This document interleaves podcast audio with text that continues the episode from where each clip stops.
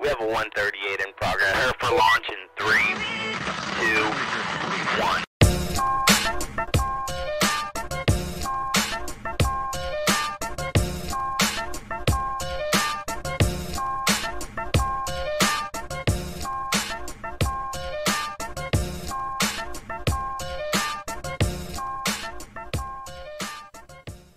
Κυρίες και κύριοι, καλησπέρα σας. Καλώς ήρθατε στην εκπομπή Σου γυρίζει το μάτι νούμερο 276 με την ομάδα του Νόστιμο Νίμαρ στο ραδιόφωνο του The Press Project. Από όπου θα μας ακούτε για τις επόμενες δύο ώρες. Μας ακούτε από το ραδιόφωνο; Δεν μας ακούτε από το ραδιόφωνο.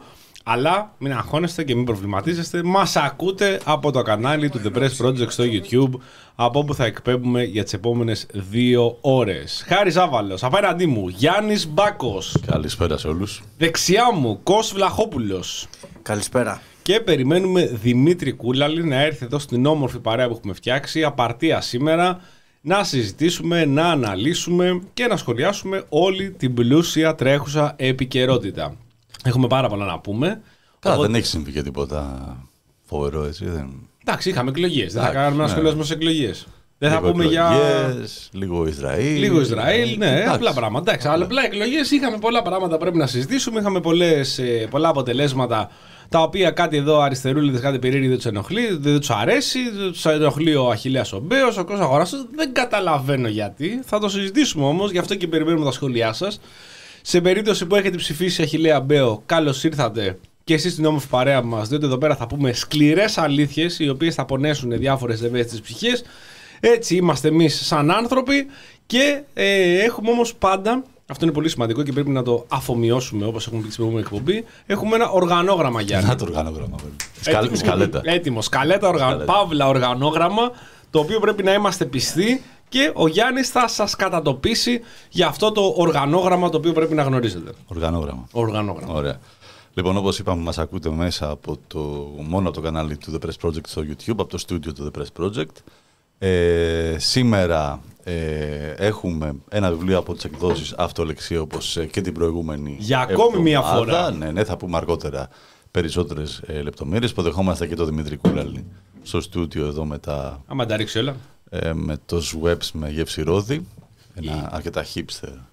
Πασέικο θα έλεγα εγώ. Ε, ποτό. Ε, η- οι πόλοι που δεν είμαστε λουλούδες, πίνουμε μπύρες. Ακριβώς. Τώρα εδώ πέρα δεν ξέρω τι γίνεται. Και εδώ πέρα. πίλσνερ μπύλα κιόλας. Και είμαστε- Και σε πικρή, όχι τώρα λάγκερ και. Ναι. Ε, βέβαια, εννοείται. Και άμα τα Ολοκλήρωματα. λέω κάπως περίεργα, είναι εντάξει, είμαι λαϊκός άνθρωπος και εγώ τελειόφυτος δημοτικού που είπε και ο Έτσι. Αχηλέα Μπέος. Συγχωράτε με.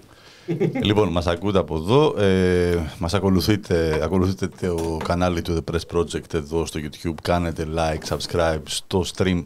Το οποίο είσαστε αυτή τη στιγμή περίπου 200, είναι μόνο 40 τα like. Αν είναι δυνατόν. αν, είναι, δυνατόν. Ε, ανεβάζουμε σε πολύ πολύ λίγο ε, το poll της ε, εβδομάδας, μάλλον μόλις ε, ανεβαίνει αυτή τη στιγμή. Το που είναι poll είναι. Περίμενε δύο λεπτάκια. Δεν είναι η- ο κλόουν της εβδομάδα, είναι οι clones της εβδομάδας. Διότι υπάρχει πιθανότητα να βγουν πολλοί. Δηλαδή δεν είναι μόνο ένας, δεν είναι μόνο ένα πρόσωπο αυτή τη φορά που θα πρέπει να αποφασίσετε. Θα είστε ανάμεσα σε, τρία, σε τρεις επιλογές, όπου η μία μπορεί να είναι πληθυντικός. Κοιτάξτε, εμείς επιλέξαμε τον ε, κύριο Ζέρβα στη Θεσσαλονίκη, Μάλιστα. τον ε, υποψήφιο δήμαρχο. Θα πούμε και γιατί όμως. Ε, επιλέξαμε το λαό του Βόλου, ως οντότητα. ναι. Στου ψηφοφόρους. ναι.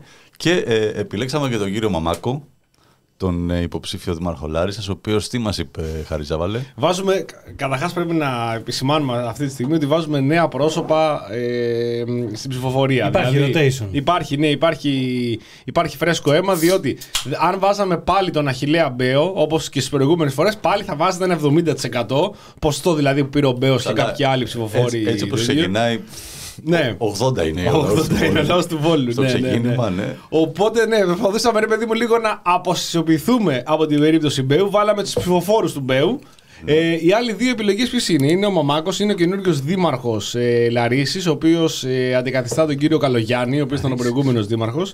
Ε, ο οποίος γύρισε και είπε ότι θα κάνουμε τη Λάρισα πρώτη ξανά. Ναι. Και τη Θεσσαλία. Θα το κάνουμε πρώτη ξανά. Ε, Make Larissa great again. Great again, ναι. Μάγκα. Πο- πο- Εν τω μεταξύ, ε, εμείς σκεφτόμαστε πότε ξανά ήταν η Λάρισα πρώτη; Η Θεσσαλία ήταν κάποτε πρώτη; Θα, λέει τώρα άλλος Λίγα τα λέγε πρωτάθλημα. στη Θεσσαλία. Πρώτη, πρώτη πρωτάθλημα με τη Λάρισα με Μιτσιμπόνα. Ακριβώς. Ποιος άλλος ήταν, Σκαφτούρος. Βουτυρίτσας. Βουτυρίτσας, Ναι. ωραίο όνομα. Ωραία. Καραπιάλης. Κατά πια άλλη. Σκατάδος. Εννοούσε αυτό ο όχι. Δήμαρχος θα Μπορεί και ξαναπάρει πρωτάθλημα η Λάρισα, η, Λάρισα, η ΑΕΛ. Πρώτη στον καφέ. Πρώτη στον καφέ. Θα κάνουμε πάντως τη Σωστό, Λάρισα σωστό. πρώτη ξανά. Προ- Πρώτη και σε, λοιπά. πρώτη Ναι, σε ναι. καγέν ανακάτοικο Ναι, ναι, ναι, στην ναι. Ευρώπη. Θα κάνουμε ένα παραγωγή Κάτσε. όλων των στερεοτύπων. Και, και έχουμε και τον Ζέρβα, τον ε, δήμαρχο Θεσσαλονίκης, ο οποίος πηγαίνει στο δεύτερο γύρο με τον Ελπίζουμε κύριο απερχόμενο Αγγελούδη. δήμαρχο. Ελπίζουμε απερχόμενο. Ο οποίος στο λόγο που Την έβγαλε. αλλαγή ρε κουλάλη. Μην κάνεις, μην κάνεις έτσι. Γιατί δεν θε. Δεν θες τον Αγγελούδη με αυτό το όνομα. Κοίταξε να δεις. Νομίζω ότι με το μπλουζάκι που φοράω σήμερα τα δηλώνω όλα. Καλά, ναι, εντάξει, είναι ξεκάθαρη η Καταρχάς, προτιμήση. καλησπέρα Δημήτρη Κουλάλη. Καλώς Καλώς σας ήρθες. βρήκα. Με γαλάζιο λακκό μπλουζάκι. Έτσι, γκρι παντελονάκι και α, αλέκια στο βαν από κάτω. Αλέκια Δεν στο. πας ούτε σε πάρτι της ΔΑΠ στο καραμέλα. Δεν μπαίνεις. Τον βλέπω, θα πάει ε, εκεί στη σκουφά, πώς λέγεται το. Ήταν το Όχι, Μπιτάπλ στο και κα- στο μετά. καραμέλα έμπαινε. Τα τρία γουρνάκια. Στρέα γουρνάκια μετά, ρε, εσύ, το. Α. Πασπαρτού. Για Πασπαρτού, Πασπαρτού, για Πασπαρτού είναι Πασπαρτού, μετά. ο ναι, Βιλάνης. ναι, ναι, ναι. Για Πασπαρτού με live Διονύση Χινά, ξέρω. κάτι τέτοιο. Ε, λοιπόν, Ο Ζέρβας είπε, ο Ζέρβας Μπράβο, είπε, αυτό. μπράβο, είναι πολύ σημαντικό. Ξέρουμε τι ψηφίζουμε, δεν ψηφίζουμε έτσι. Είπε ότι θα τα καταφέρουν και θα κερδίσουν την επόμενη Κυριακή παρόλο τον πόλεμο που δέχεται από το καθεστώς των Αθηνών και από Ναι. το κράτος των Αθηνών. Ναι. Πάλι καλά δεν μας είπε όλους εδώ ή δεν τους είπε όλους Βούλγαρους. Δηλαδή, οριακά συγκρατήθηκε ότι δεν θα αφήσουμε τους Βούλγαρους να μας νικήσουν. Δηλαδή, τώρα, ε, φανταστείτε τώρα άνθρωπο ο οποίος υπάρχει πολύ μεγάλη πιθανότητα να χάσει. Βγήκε πρώτος με πολύ μικρή διαφορά από το δεύτερο και πήγε στο δεύτερο γύρο. Ο οποίος κατηγορεί ε, το καθεστώς των Αθηνών για την ήττα του. Δήμαρχος, ξαναλέμε, είναι δήμαρχος. Για την μη επικράτηση, τέλος Για τη μη πάντων. επικράτηση Και είναι το πολύ την χαμηλό πιθανή ποσοστό. μη επικράτησή του. ε, Ε, ναι, βέβαια. είναι, Το ότι έχει δύο υποψήφιους Νέα Δημοκρατία στην πόλη, βέβαια. Όπως ο Αγγελούδης, Ο ναι. Αγγελούδης είναι που είναι άνθρωπος του. Πώς λέγεται ο σύζυγος της Ντόρας, Κούβελας. του Κούβαλα. Δεν το Δεν έχει, το, εξετάζουμε. δεν έχει το επίσημο χρήσμα. Το χρήσμα της Νέας Δημοκρατίας είναι στο Σέρβο. Ναι, ρε, εσύ, αλλά όταν άλλος είναι εντάξει. εκλεκτός του, ξέρω εγώ. κά- Κάπου νομίζω θα μετράει και αυτό. Αλλά βλέπεις τώρα και θα σχολιάσουμε αυτό. Θα δούμε περιπτώσεις και θα πάμε και στα πρόσωπα τα οποία πραγματικά, όχι ότι δεν το γνωρίζουμε, δεν το περιμέναμε. Είναι τόσο γραφικά. Είναι τόσο. Τόσο εγώ προσωπικά το βρίσκω τόσο πολύ όμορφο αυτό το πράγμα. Δηλαδή, το βλέπα live και εκεί θα ξεκινήσουμε με Αχιλέα Μπέο. Το βλέπα live εκείνη την Ξεκινάς ώρα. δυνατά. Το βλέπα, Παμ, ναι, παμ, το παμ, βλέπα παμ. live. Ήταν, ήμουνα- είχα βάλει το open εκεί πέρα. Βλέπω θα διακόπτουν τη ροή του προγράμματος και θα συνδεθούμε με βόλο για τον λόγο του Μπέου. Και συνδέει ρε παιδί με αυτό που κυκλοφορεί. Και λες, όπα, εδώ έχει ψωμάκι. Και λέει, εδώ θα περάσουμε ωραία. Θα περάσουμε Βγα- όμορφα. Βγάζει σήμερα. δουλίτσα ο Μπέος, Ναι, ε. ναι, βγάζει Βγάζει δουλίτσα. Δουλίτσα. Και αρχίζει και τα λοιπά και χωρίς κανένα λόγο εντωμεταξύ. δηλαδή δεν έχει κάποιο λόγο να πει για τον Κασελάκη ή τίποτε άλλο. Που αποφασίζει ότι είναι μια πολύ καλή στιγμή να προσβάλλω όλες τις κοινωνικές ομάδες που μπορώ. Δηλαδή, αν έλεγε κιόλας ο γύφτος ο Κασελάκης που είναι γκέι, αλλά δεν είπε γκέι. Λουλού. Δεν είπε, είναι λουλού, αλλά μετά είπε δηλαδή που θέλει να θετήσει. Και τι θα κάνουμε, δηλαδή θα παράγουμε πούστηδες. Και εκείνη ώρα το ακούω, το λέει αυτό, γυρνάω και το. Αμάν, λέω τι είπε αυτός τώρα; δηλαδή, στον νικητήριο λόγο του. Δηλαδή θα μπορούσε να πει ευχαριστώ πάρα πολύ τους, ε, το λαό του Βόλου, ο οποίος με τίμησε με την απόφασή του, θα τα καταφέρουμε, θα πάμε καλύτερα. Θα... Όχι. Το, ε, να σου πω κάτι, να σου Ναι. πω την αμαρτία μου. Ναι. Το πιστεύω ότι όταν το άκουσα πρώτη φορά λέω δεν μου έκανε εντύπωση. Το, το άκουσες live. Στο live ήταν διαφορετικό. Δεν το Εντάξει, άκουσα live, δεν το άκουσα Κόβεται live. και το πρόγραμμα. Βλέπεις την Αντωνοπούλου, έχει γουρλό στα μάτια. το πιστεύουνε. δεν το κόψαν αμέσως, το κόψαν μετά από λίγο. Η Στάι αρχι- έχει γε- γελάει όλοι οι υπόλοιποι και μετά εντάξει καταδικάζουν όσοι ήταν εκεί πέρα τα λοιπά. κατευθείαν. Ομοφροντία. Ναι, ναι, ομοφροντία ε, καταδίκης. Αλλά πραγματικά ρε παιδιά, δηλαδή και βάζουμε σαν επιλογή τον πρόγραμμα του- το λαό του Βόλου. Και θα μας πει εδώ ο Κούλαλης, θα ξεκινήσουμε εδώ την έναρξη. Ε, την προηγούμενη φορά είχαμε πει ότι γνωρίζει από Πάτρα, έχει σπουδάσει, έχει μείνει στην Πάτρα, γνωρίζει από Τρίκαλα, καθότι είναι το χωριό σου. Από το Βόλο γνωρίζεις και από το Βόλο. Γνωρίζω. Η αγαπημένη μου Α, πόλη. η αγαπημένη Α- μου. Από Βέσπα. Και θέλω λοιπόν εσύ που γνωρίζεις από το Βόλο, γνωρίζω και εγώ από το Βόλο, έχω κάνει κάποια καλοκαίρια εκεί πέρα, κάποια χρόνια. Ε, θέλω να Στη μας... Μιλίνα πού; Ε, ω, στο Βόλο, στο, Α, στην, μέσα. πόλη, της Βο- στην πόλη του Βόλου, εκεί, πα- πα- σε μια παράλληλη του Αγίου Δημητρίου. Οκ, Εκεί. το. Λοιπόν, θέλω να μας πεις τι γίνεται, τι συντελείται, τι πιστεύεις εσύ με το δικό σου το μυαλό, τι συντελείται στην, στην πόλη του Βόλου, που αποφασίζει για τρίτη φορά από την πρώτη Κυριακή να εκλέξει τον Αχηλέα Μπέο, διότι πολλά λέγονται, πολλά γράφονται. Εντάξει, τώρα μεταξύ μου αρέσουν αυτά που λένε. Εγώ δεν ξαναπατάω το πόδι μου στο Βόλο. Δεν θα, ξανα, δεν θα ξαναπάω σε μια Άλλη, άλλη πόλη. φεδρότητα αυτή εδώ μεταξύ. Ναι, το οποίο εντάξει. είναι, είναι αστείο ε, γενικότερα αυτό. Δηλαδή, προφανώς δεν έχει ψηφίσει όλοι ο πληθυσμός του Βόλου. Είναι το 57% του 54%. Ναι. Εντάξει, είναι ένα, ένα ποσοστό το οποίο βγάζει Δεν είναι δήμαρχο. λίγο. Θα έπρεπε να πάει περισσότεροι ώστε να μην τυχόν βγάλουν τον Μπέο. Αλλά θέλω λοιπόν το δικό σου γρήγορο σχόλιο για την περίπτωση Αχιλέα, Βο- ε, Αχιλλέα Μπέου στο Βόλο. Κοίταξε. Αχιλλέα Ε, Βόλου. Ε, θα, θα ενωθεί κάποια στιγμή, θα γίνει ένα. Ε, η περίπτωση του, του Μπέο, το είπαμε και την προηγούμενη εκπομπή, είναι νομίζω μια μικρογραφία αυτού που συμβαίνει γενικότερα. Ναι. Έχεις την ε, χιδεότητα να αναλαμβάνει κυβερνητικά ή άλλα αξιώματα. Την είχαμε και σε άλλες περιπτώσεις. Ο Μπέος είναι ένα ενδιαφέρον case study γιατί ε, έρχεται και σου δείχνει ξεκάθαρα ποιος ε, και με τι ποιόν κάνει κουμάντο στο, στο Βόλο. Ε, αυτό που εγώ μπορώ να πω είναι ότι γενικότερα πρέπει λίγο να δούμε και εμείς τα δικά μας αντανακλαστικά. Τα δικά μας αντανακλαστικά όχι μόνο σε επίπεδο ε, δηλώσεων καταδικαστικών και ούτω καθεξής, ούτε μόνο σε social media ε, πεδίο, αλλά νομίζω ότι θα πρέπει να δούμε την κατάσταση ε, σε ένα συλλογικότερο πλαίσιο και αυτό έχει να κάνει με το τι ακριβώς σημαίνει, ε, σημαίνουν πλέον οι αυτοδιοικητικές εκλογές. Ε, ο Μπέος σίγουρα δεν είναι ένα τυχαίο πρόσωπο και μιλώντας αυτές τις μέρες και με φίλους ξανά πάνω, θα σου μεταφέρω την εικόνα όπως την έχω, είναι ότι ουσιαστικά αρκετοί Βολιώτες είναι εκείνοι που σου λένε ότι έχει γίνει έργο. Μάλιστα. Και είναι κάτι το οποίο το, το πιστεύουν, το, το εστερνίζονται. Οκ.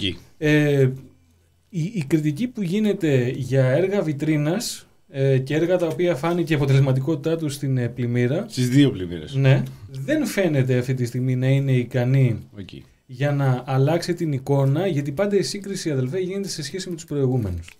Σωστό. Εκεί φαίνεται ο Μπέος να κερδίζει. Κώστα Λαχόπουλος. Αυτό το οποίο συζητήσαμε και προηγουμένως για τη σύγκριση με τους προηγούμενους. Δηλαδή αυτό παίζει πολύ καθοριστικό ρόλο ε, στις αποφάσεις των ψηφοφόρων σε κάθε εκλογική διαδικασία. Ποια είναι η δικιά σου γνώμη; Παίζει πολύ μεγάλο ρόλο αυτό. Το έχουμε δει και στην κεντρική πολιτική σκηνή. Ε, μ, δηλαδή και σε βουλευτικές εκλογές. Και παίζει και ρόλο και σε ποια περίοδο κυβέρνησε κάποιος. Ε, μ, επίσης το, σε, σε ένα πολύ σημαντικό βαθμό ε, παίζει ρόλο και η συναισθηματική ψήφος. Ε, όσο μ, ένας λαός, οποιοδήποτε λαός, ε, δεν ε, ψηφίζει με αντικειμενικά κριτήρια ή με την κοινή λογική ή με το πραγματικό έργο που θα δει ο ίδιος ε, να συμβαίνει στην πόλη του και αντί αυτού ψηφίζει με καθαρά συναισθηματικά κριτήρια, δηλαδή Τα οποία είναι και στην αντίδραση δηλαδή πολλές φορές. Δηλαδή υπάρχει και ψήφος ο οποίος είναι Ακριβώς. ψήφος αντιδραστικός. ακριβώς, δηλαδή ε, η ψήφος του Μπέου εμπεριέχει πολύ μεγάλο βαθμό αντιδραστικότητας. πάρα πολύ μεγάλο αντιδραστικότητας και αντίδρασης θα έλεγα. Με την έννοια της αντίδρασης όπως τη λέει η αριστερά, ας πούμε, και το κουκουέ. Ναι. Ότι ένας άνθρωπος τα βάζει με, τη, με, τη, με την αριστερά, με τους φλούφλιδες, με, τους, Με τη γουό κουλτούρα. με τη γουό κουλτούρα, με τους θολοκουρτουριάριδες στον Αλκίνο Ανίδη και όλους αυτούς. Υπάρχει ένα τέτοιο πράγμα. φλόρους. Τους φλόρους. Ε, αλλά υπάρχει και πολύ συναισθηματική ψήφος ε, και αυτό το βλέπουμε και από πάρα πολλούς βολιώτες που μπορεί να μην πιστεύουν ότι ο Μπέος έκανε, έκανε έργο ή θα μπορούσε να κάνει ας πούμε, παραπάνω πράγματα για τις πλημμύρες κτλ. Αλλά επειδή τον βλέπουν δίπλα τους, τον βλέπουν να κατεβαίνει με την ομπρέλα, να είναι μέσα στα νερά, με τα τζιπ να τριγυρνάει, να φωνάζει στους δημοτικούς υπαλλήλους, στα κανάλια κτλ. Να τα βάζει με τους πολιτικούς και όλα αυτά που κάνει, που κάνει ο Μπέος. Έχει ένα πολύ ε, μεγάλο έτσι, contribution αυτή η συναισθηματική, συναισθηματική ψήφος.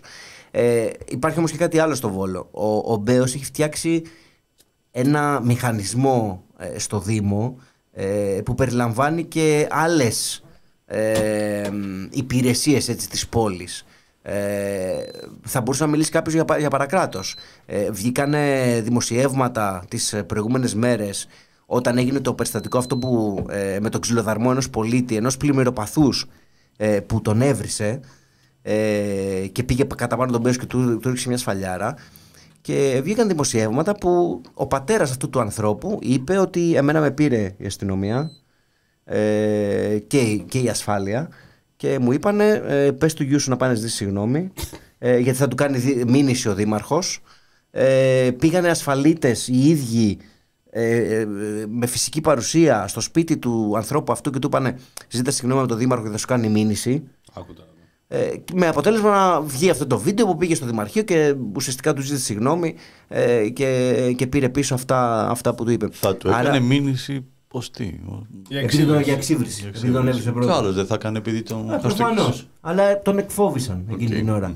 Και πόσο μάλλον έρχονται κάποιοι ασφαλίτες στο σπίτι για να σου λένε Ναι. ότι θα βρεις τον πελάτη. Άρα, άρα εδώ βλέπουμε ότι έχει φτιαχτεί ένα πλέγμα ας πούμε μιας κρατικής εξουσίας στο Βόλο το οποίο περιλαμβάνει και την αστυνομία και πρέπει να το δούμε αυτό. Και τις εμπορικές δραστηριότητες. Και τις εμπορικές δραστηριότητες. Από την πλευρά του Δήμου. Ε, πέρα από τα σκάνδαλα αυτά που. Το Πανθεσσαλικό. Με το Πανθεσσαλικό, με τις ομάδες που έχει κάνει, τις ανώνυμες εταιρείες κτλ. του Δήμου. Ε, που βλέπουμε ένα συνολικότερο ας πούμε ε, πλέγμα εξουσίας που ε, μπορεί να ε, μπορεί να δίνει και την αίσθηση ότι ο άλλος φοβάται και μπορεί να στηρίζει ας πούμε, τον Μπέο από φόβο, από, από οτιδήποτε. Ναι. Γιάννη, Μάλιστα. πέρα από την, περί- πέρα από την περίπτωση του Μπέου, δεν ξέρω αν θες να προσθέσεις κάτι. Εγώ απλά θέλω να βάλω Ναι. και το ζήτημα των ε, πολύ χαμηλών προσδοκιών που υπάρχουν πλέον από την πολιτική. Σωστό. Ε, οι οποίες παίζουν πολύ καθοριστικό ρόλο στις επιλογές Τουλάχιστον αυτός κάνει τη δουλειά του. Και, στην, και στο να πάμε να ψηφίσουμε, γιατί και τι θα αλλάξει, αλλά και πάνω να ψηφίσουμε τουλάχιστον αυτόν που κάνει το ελάχιστο. Ναι. Ε, και αυτό το βλέπουμε όχι μόνο στον Μπέο, στην περίπτωση του Βόλου, δηλαδή στο Βόλο στην περίπτωση του Μπέου μάλλον. Ε, το βλέπουμε σε πάρα πολλούς δήμους ε, που με κάποια έργα βιτρίνας που πλέον έχει καταντήσει λίγο και καραμέλα να το λέμε αυτό το πράγμα. Συνήθως μάλλον δεν είναι απλά έργα βιτρίνας. Ο κόσμος ε, είναι ικανοποιημένος απλά αν γίνονται τα βασικά. Τα οποία ε, παίζει πολύ μεγάλο ρόλο αυτό που συζητούσαμε και πριν, ότι το πόσο επιτυχημένος ή αποτυχημένος θεωρείται ένας δήμαρχος έχει να κάνει και με από τι παρέλαβε από το προηγούμενο. Και τα προαπαιτούμενα που Όταν- κάνει, όπως είναι η καθαριότητα στην κατάσταση των προαπαιτούμενων. αυτό ακριβώς. Το Ναι. παραλαμβάνει ένα Δήμος σε αποδρομή, ένα Δήμο διαλυμένο, ε, με πολύ πολύ απλές κινήσεις. Μπορεί να, να κερδίσει όχι μία, δύο και τρεις θητείες. Το είδαμε αυτό, το συζητούσαμε και στην περίπτωση που λέγαμε για το Θωμά για τον Άλυμο. Το βλέπουμε στην περίπτωση του Βόλου. Το είδαμε στην Αθήνα. Ε, θα το δούμε, το έχουμε δει, είμαι σίγουρος, σε πάρα πολλούς ε, δήμους. Ε, τώρα, αναφορικά με τις ε, υπόλοιπες υποψηφιότητες για κλόουν, εντάξει, ίσως είναι λίγο, έχει μια γενίκευση ο λόγος του Βόλου, αλλά ε, μάλλον μιλάμε για αυτό το ένα στους τρεις που ψήφισαν τον Αχιλέα Μπέο, γιατί τους ψηφοφόρους μιλάμε το ουσιαστικά, ναι. 57% στο 54% συμμετοχή είναι ένας στους τρεις που έχουν δικαίωμα ψήφου. Είναι αρκετοί, δεν είναι λίγοι. Ακόμα και έτσι να το δούμε και σίγουρα είναι πολύ περισσότεροι από τις 54.000 ε, ψήφους που έλαβε ο Κώστας Πακογιάννης στην Αθήνα. Δηλαδή έχουμε έναν Απίστευτο. ε, δήμαρχο που μπορεί να κερδίσει τις εκλογές έχοντας 54.000 από το περίπου μισό εκατομμύριο 600.000 ανθρώπους. που μεγαλύτερο ψηφίζουν. δήμο. Ε, στο μεγαλύτερο δήμο. Ναι. Τι να λέμε. Ε, αυτό το οποίο λέει ο Γιάννης τώρα είναι πολύ σημαντικό διότι είναι και το θέμα της επικοινωνίας ε, των προαπαιτούμενων που έχει ένας δήμαρχος. Διότι ο, Δη- ο Δήμος δεν είναι μόνο για να καθαρίζει, έχει πάρα πολλές αρμοδιότητες πια. Αλλά όταν βλέπεις ότι περίπτωση Μπακογιάννη διαφημίζει πράγματα τα οποία ίσως δεν σκέφτηκε ποτέ και κανένας που τα κάνανε άλλοι δήμοι. Κάποιοι δήμοι δεν τα κάνανε ποτέ, κάποιοι δήμαρχοι δεν ασχοληθήκαν ποτέ με αυτό, άλλοι τα υπονομεύσανε ακόμη περισσότερο για να κάνουν τη δουλειά τους δίνοντας σε ιδιώτες, σε, σε, σε. Όταν βλέπεις τον Πακογιάννη ο οποίος διαφημίζει ότι πλήραμε πεζοδρόμια. Κάθε, είναι- κάθε Κυριακή ο Παγκογιάννης βγάζει post Ναι, κάθε από, από Κυριακή. πλησίματα γειτονιών. Έχεις, ε, έχεις ξαναδεί εσύ ποτέ ότι κάποιος θα διαφήμιζε ότι έπλυνε το πεζοδρόμιο; Δηλαδή είναι κάτι το Σκέψου οποίο. κάθε βράδυ τα μία σούπερ μάρκετ που κλείνει ταμείο να Ναι. στέλνει ξέρω, εγώ, βίντεο στον Μπράβο. ιδιοκτήτη του Σκλαβενίδη να λέει Κοίτα, παιδικό, πώς κλείνω ταμείο το βράδυ. Wow, μπράβο. Ναι, ναι, ναι, ναι. Φοβερό. Ή Σφουγγάρισα εγώ, σήμερα. ναι, στο μαγαζί να στέλνω συνέχεια στα παιδιά. Σφουγγάρισα. Κοιτάξτε τι κάνω εδώ. Να το κάνεις Ε; βίντεο στο TikTok ότι σήμερα που έκλεισε τη βάρδιά μου σφουγγάρισα. Είναι στο προαπαιτούμενο Μπράβο. σε αυτό το πράγμα όπως και ο Δήμος λοιπόν. Ή ότι κάνει ένα βίντεο και λέει: Πολλοί μας ρωτάτε, το έχουμε πολλές φορές αυτό, αλλά είναι πολύ αστείο. Τι είναι αυτά τα μαύρα γύρω από τους κάδους. Και δηλαδή ότι δείχνει βίντεο ή αλλάξαμε τις λάμπες. Εδώ μεταξύ το πιο πιθανό να το ρωτάνε. Τρελό. Ρε Δήμαρχε, τι μαλακίες είναι Ναι. αυτές πάλι. Πού Έτσι πετάς το τα λεφτά; ρωτάνε. Ναι. Τι είναι αυτά πάλι που Το βάλε. επικοινωνεί όμω ο Πακογέννη λέγοντα ότι ορίστε, κάνουμε πράγματα τα οποία μπορεί οι προηγούμενες δημοτικές αρχές να μην κάνανε. Εμείς το κάνουμε, το διαφημίζουμε μέσα από ωραία γρήγορα βιντεάκια, ε, εύστοχα, με καλό μοντάζ μέσα στο TikTok. Πάει στον εθνικό κήπο και παρουσιάζει τον εθνικό κήπο. Άμα το δει κάποιος και δεν ξέρει, δεν είναι εδώ από την Αθήνα, λέει: Θα έφτιαξε ένα εθνικό κήπο, παιδιά. Απίστευτο. Μπράβο του. Από την αρχή. Από την αρχή, ναι, έχει Τους βάλει φοίνικες αυτούς, αυτός τους είδε. 800 δέντρα. Κοίτα τι ωραία κάγκελα που έχει βάλει τριγύρω. Ε, Κοίταξε, έτσι το διαφημίζει υ- ο. Υπάρχει και μια νέα συνθήκη, πιστεύω. Θυμάσαι παλιά που λέγαμε για τους μεγαλύτερους ηλικίας ότι άμα κάτι το λέει τηλεόραση είναι αλήθεια. Ε, αυτή τη στιγμή ο περισσότερος κόσμος εκεί έξω πρέπει να το πει το ίντερνετ για να είναι αλήθεια. Ναι. Συζητάς με κάποιον, Γιατί του ο λες ίδιος κόσμος κάτι. έχει απορρίψει την τηλεόραση. Ναι, αλλά του λες κάποιου κάτι, συζητάς. Και Αντικατέστησε. το κουγκλάρει να δει αν του λες αλήθεια. Ναι, ναι, ναι. ναι. Είναι φοβερό. Οπότε οτιδήποτε του έρχεται στην οθόνη του κινητού του, στον υπολογιστή του, έτσι ωραία λουστραρισμένο μέσα από μια πλατφόρμα, με τις γωνίες του, με με με, το καταναλώνει για αληθινό ήδη, κυρίως μάλλον αν είναι ιδιαίτερα κουρασμένος από μια καθημερινότητα η οποία βάλετε από χίλιες, χίλιες μπάντες και κάθεται το βράδυ, ας πούμε, πιθανόν μια μητέρα με δύο παιδιά, ένα-δύο παιδιά που έχει διαλυθεί όλη μέρα και όταν κοιμηθούν θα μπει να δει τι έγινε σήμερα και στη χαλάρωση μπορεί να δει και τρία βίντεο και να πει Α, ναι, όντως, κοίτα να δεις. Ενώ βγαίνει από το σπίτι τη κοντά στο πεζοδρόμιο, έχει λακκούβες ο δρόμος. Θα το φτιάξει αυτό. Έχουν πέσει δέντρα, ναι. αλλά βλέπεις στο βίντεο ότι μπροστά η λεωφόρος είναι πλέον στο, καλά στρωμένη, έχει τρία λουλούδια, λέει πολύ ωραία γειτονιά μου.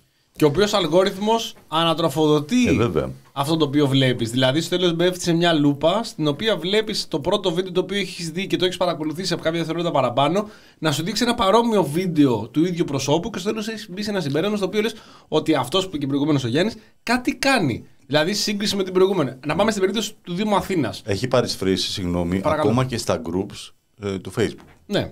Δηλαδή υπάρχουν, ε, εμείς, έχουν οι αμπελόκηποι ένα group, λέγεται Αμπελό Gardens. Παιδιά, όλο αυτό το group που είναι πάρα πολλά χρόνια. Πλέον είναι όλο σαν επίσημη δημοτική αρχή. Όλη η μέρα μας ανεβάζει ναι, ναι, παρτέρια, ναι, ναι, ναι, πλατείες, πώς καθάρισε, τις ταμπέλες που είναι των πολιτών.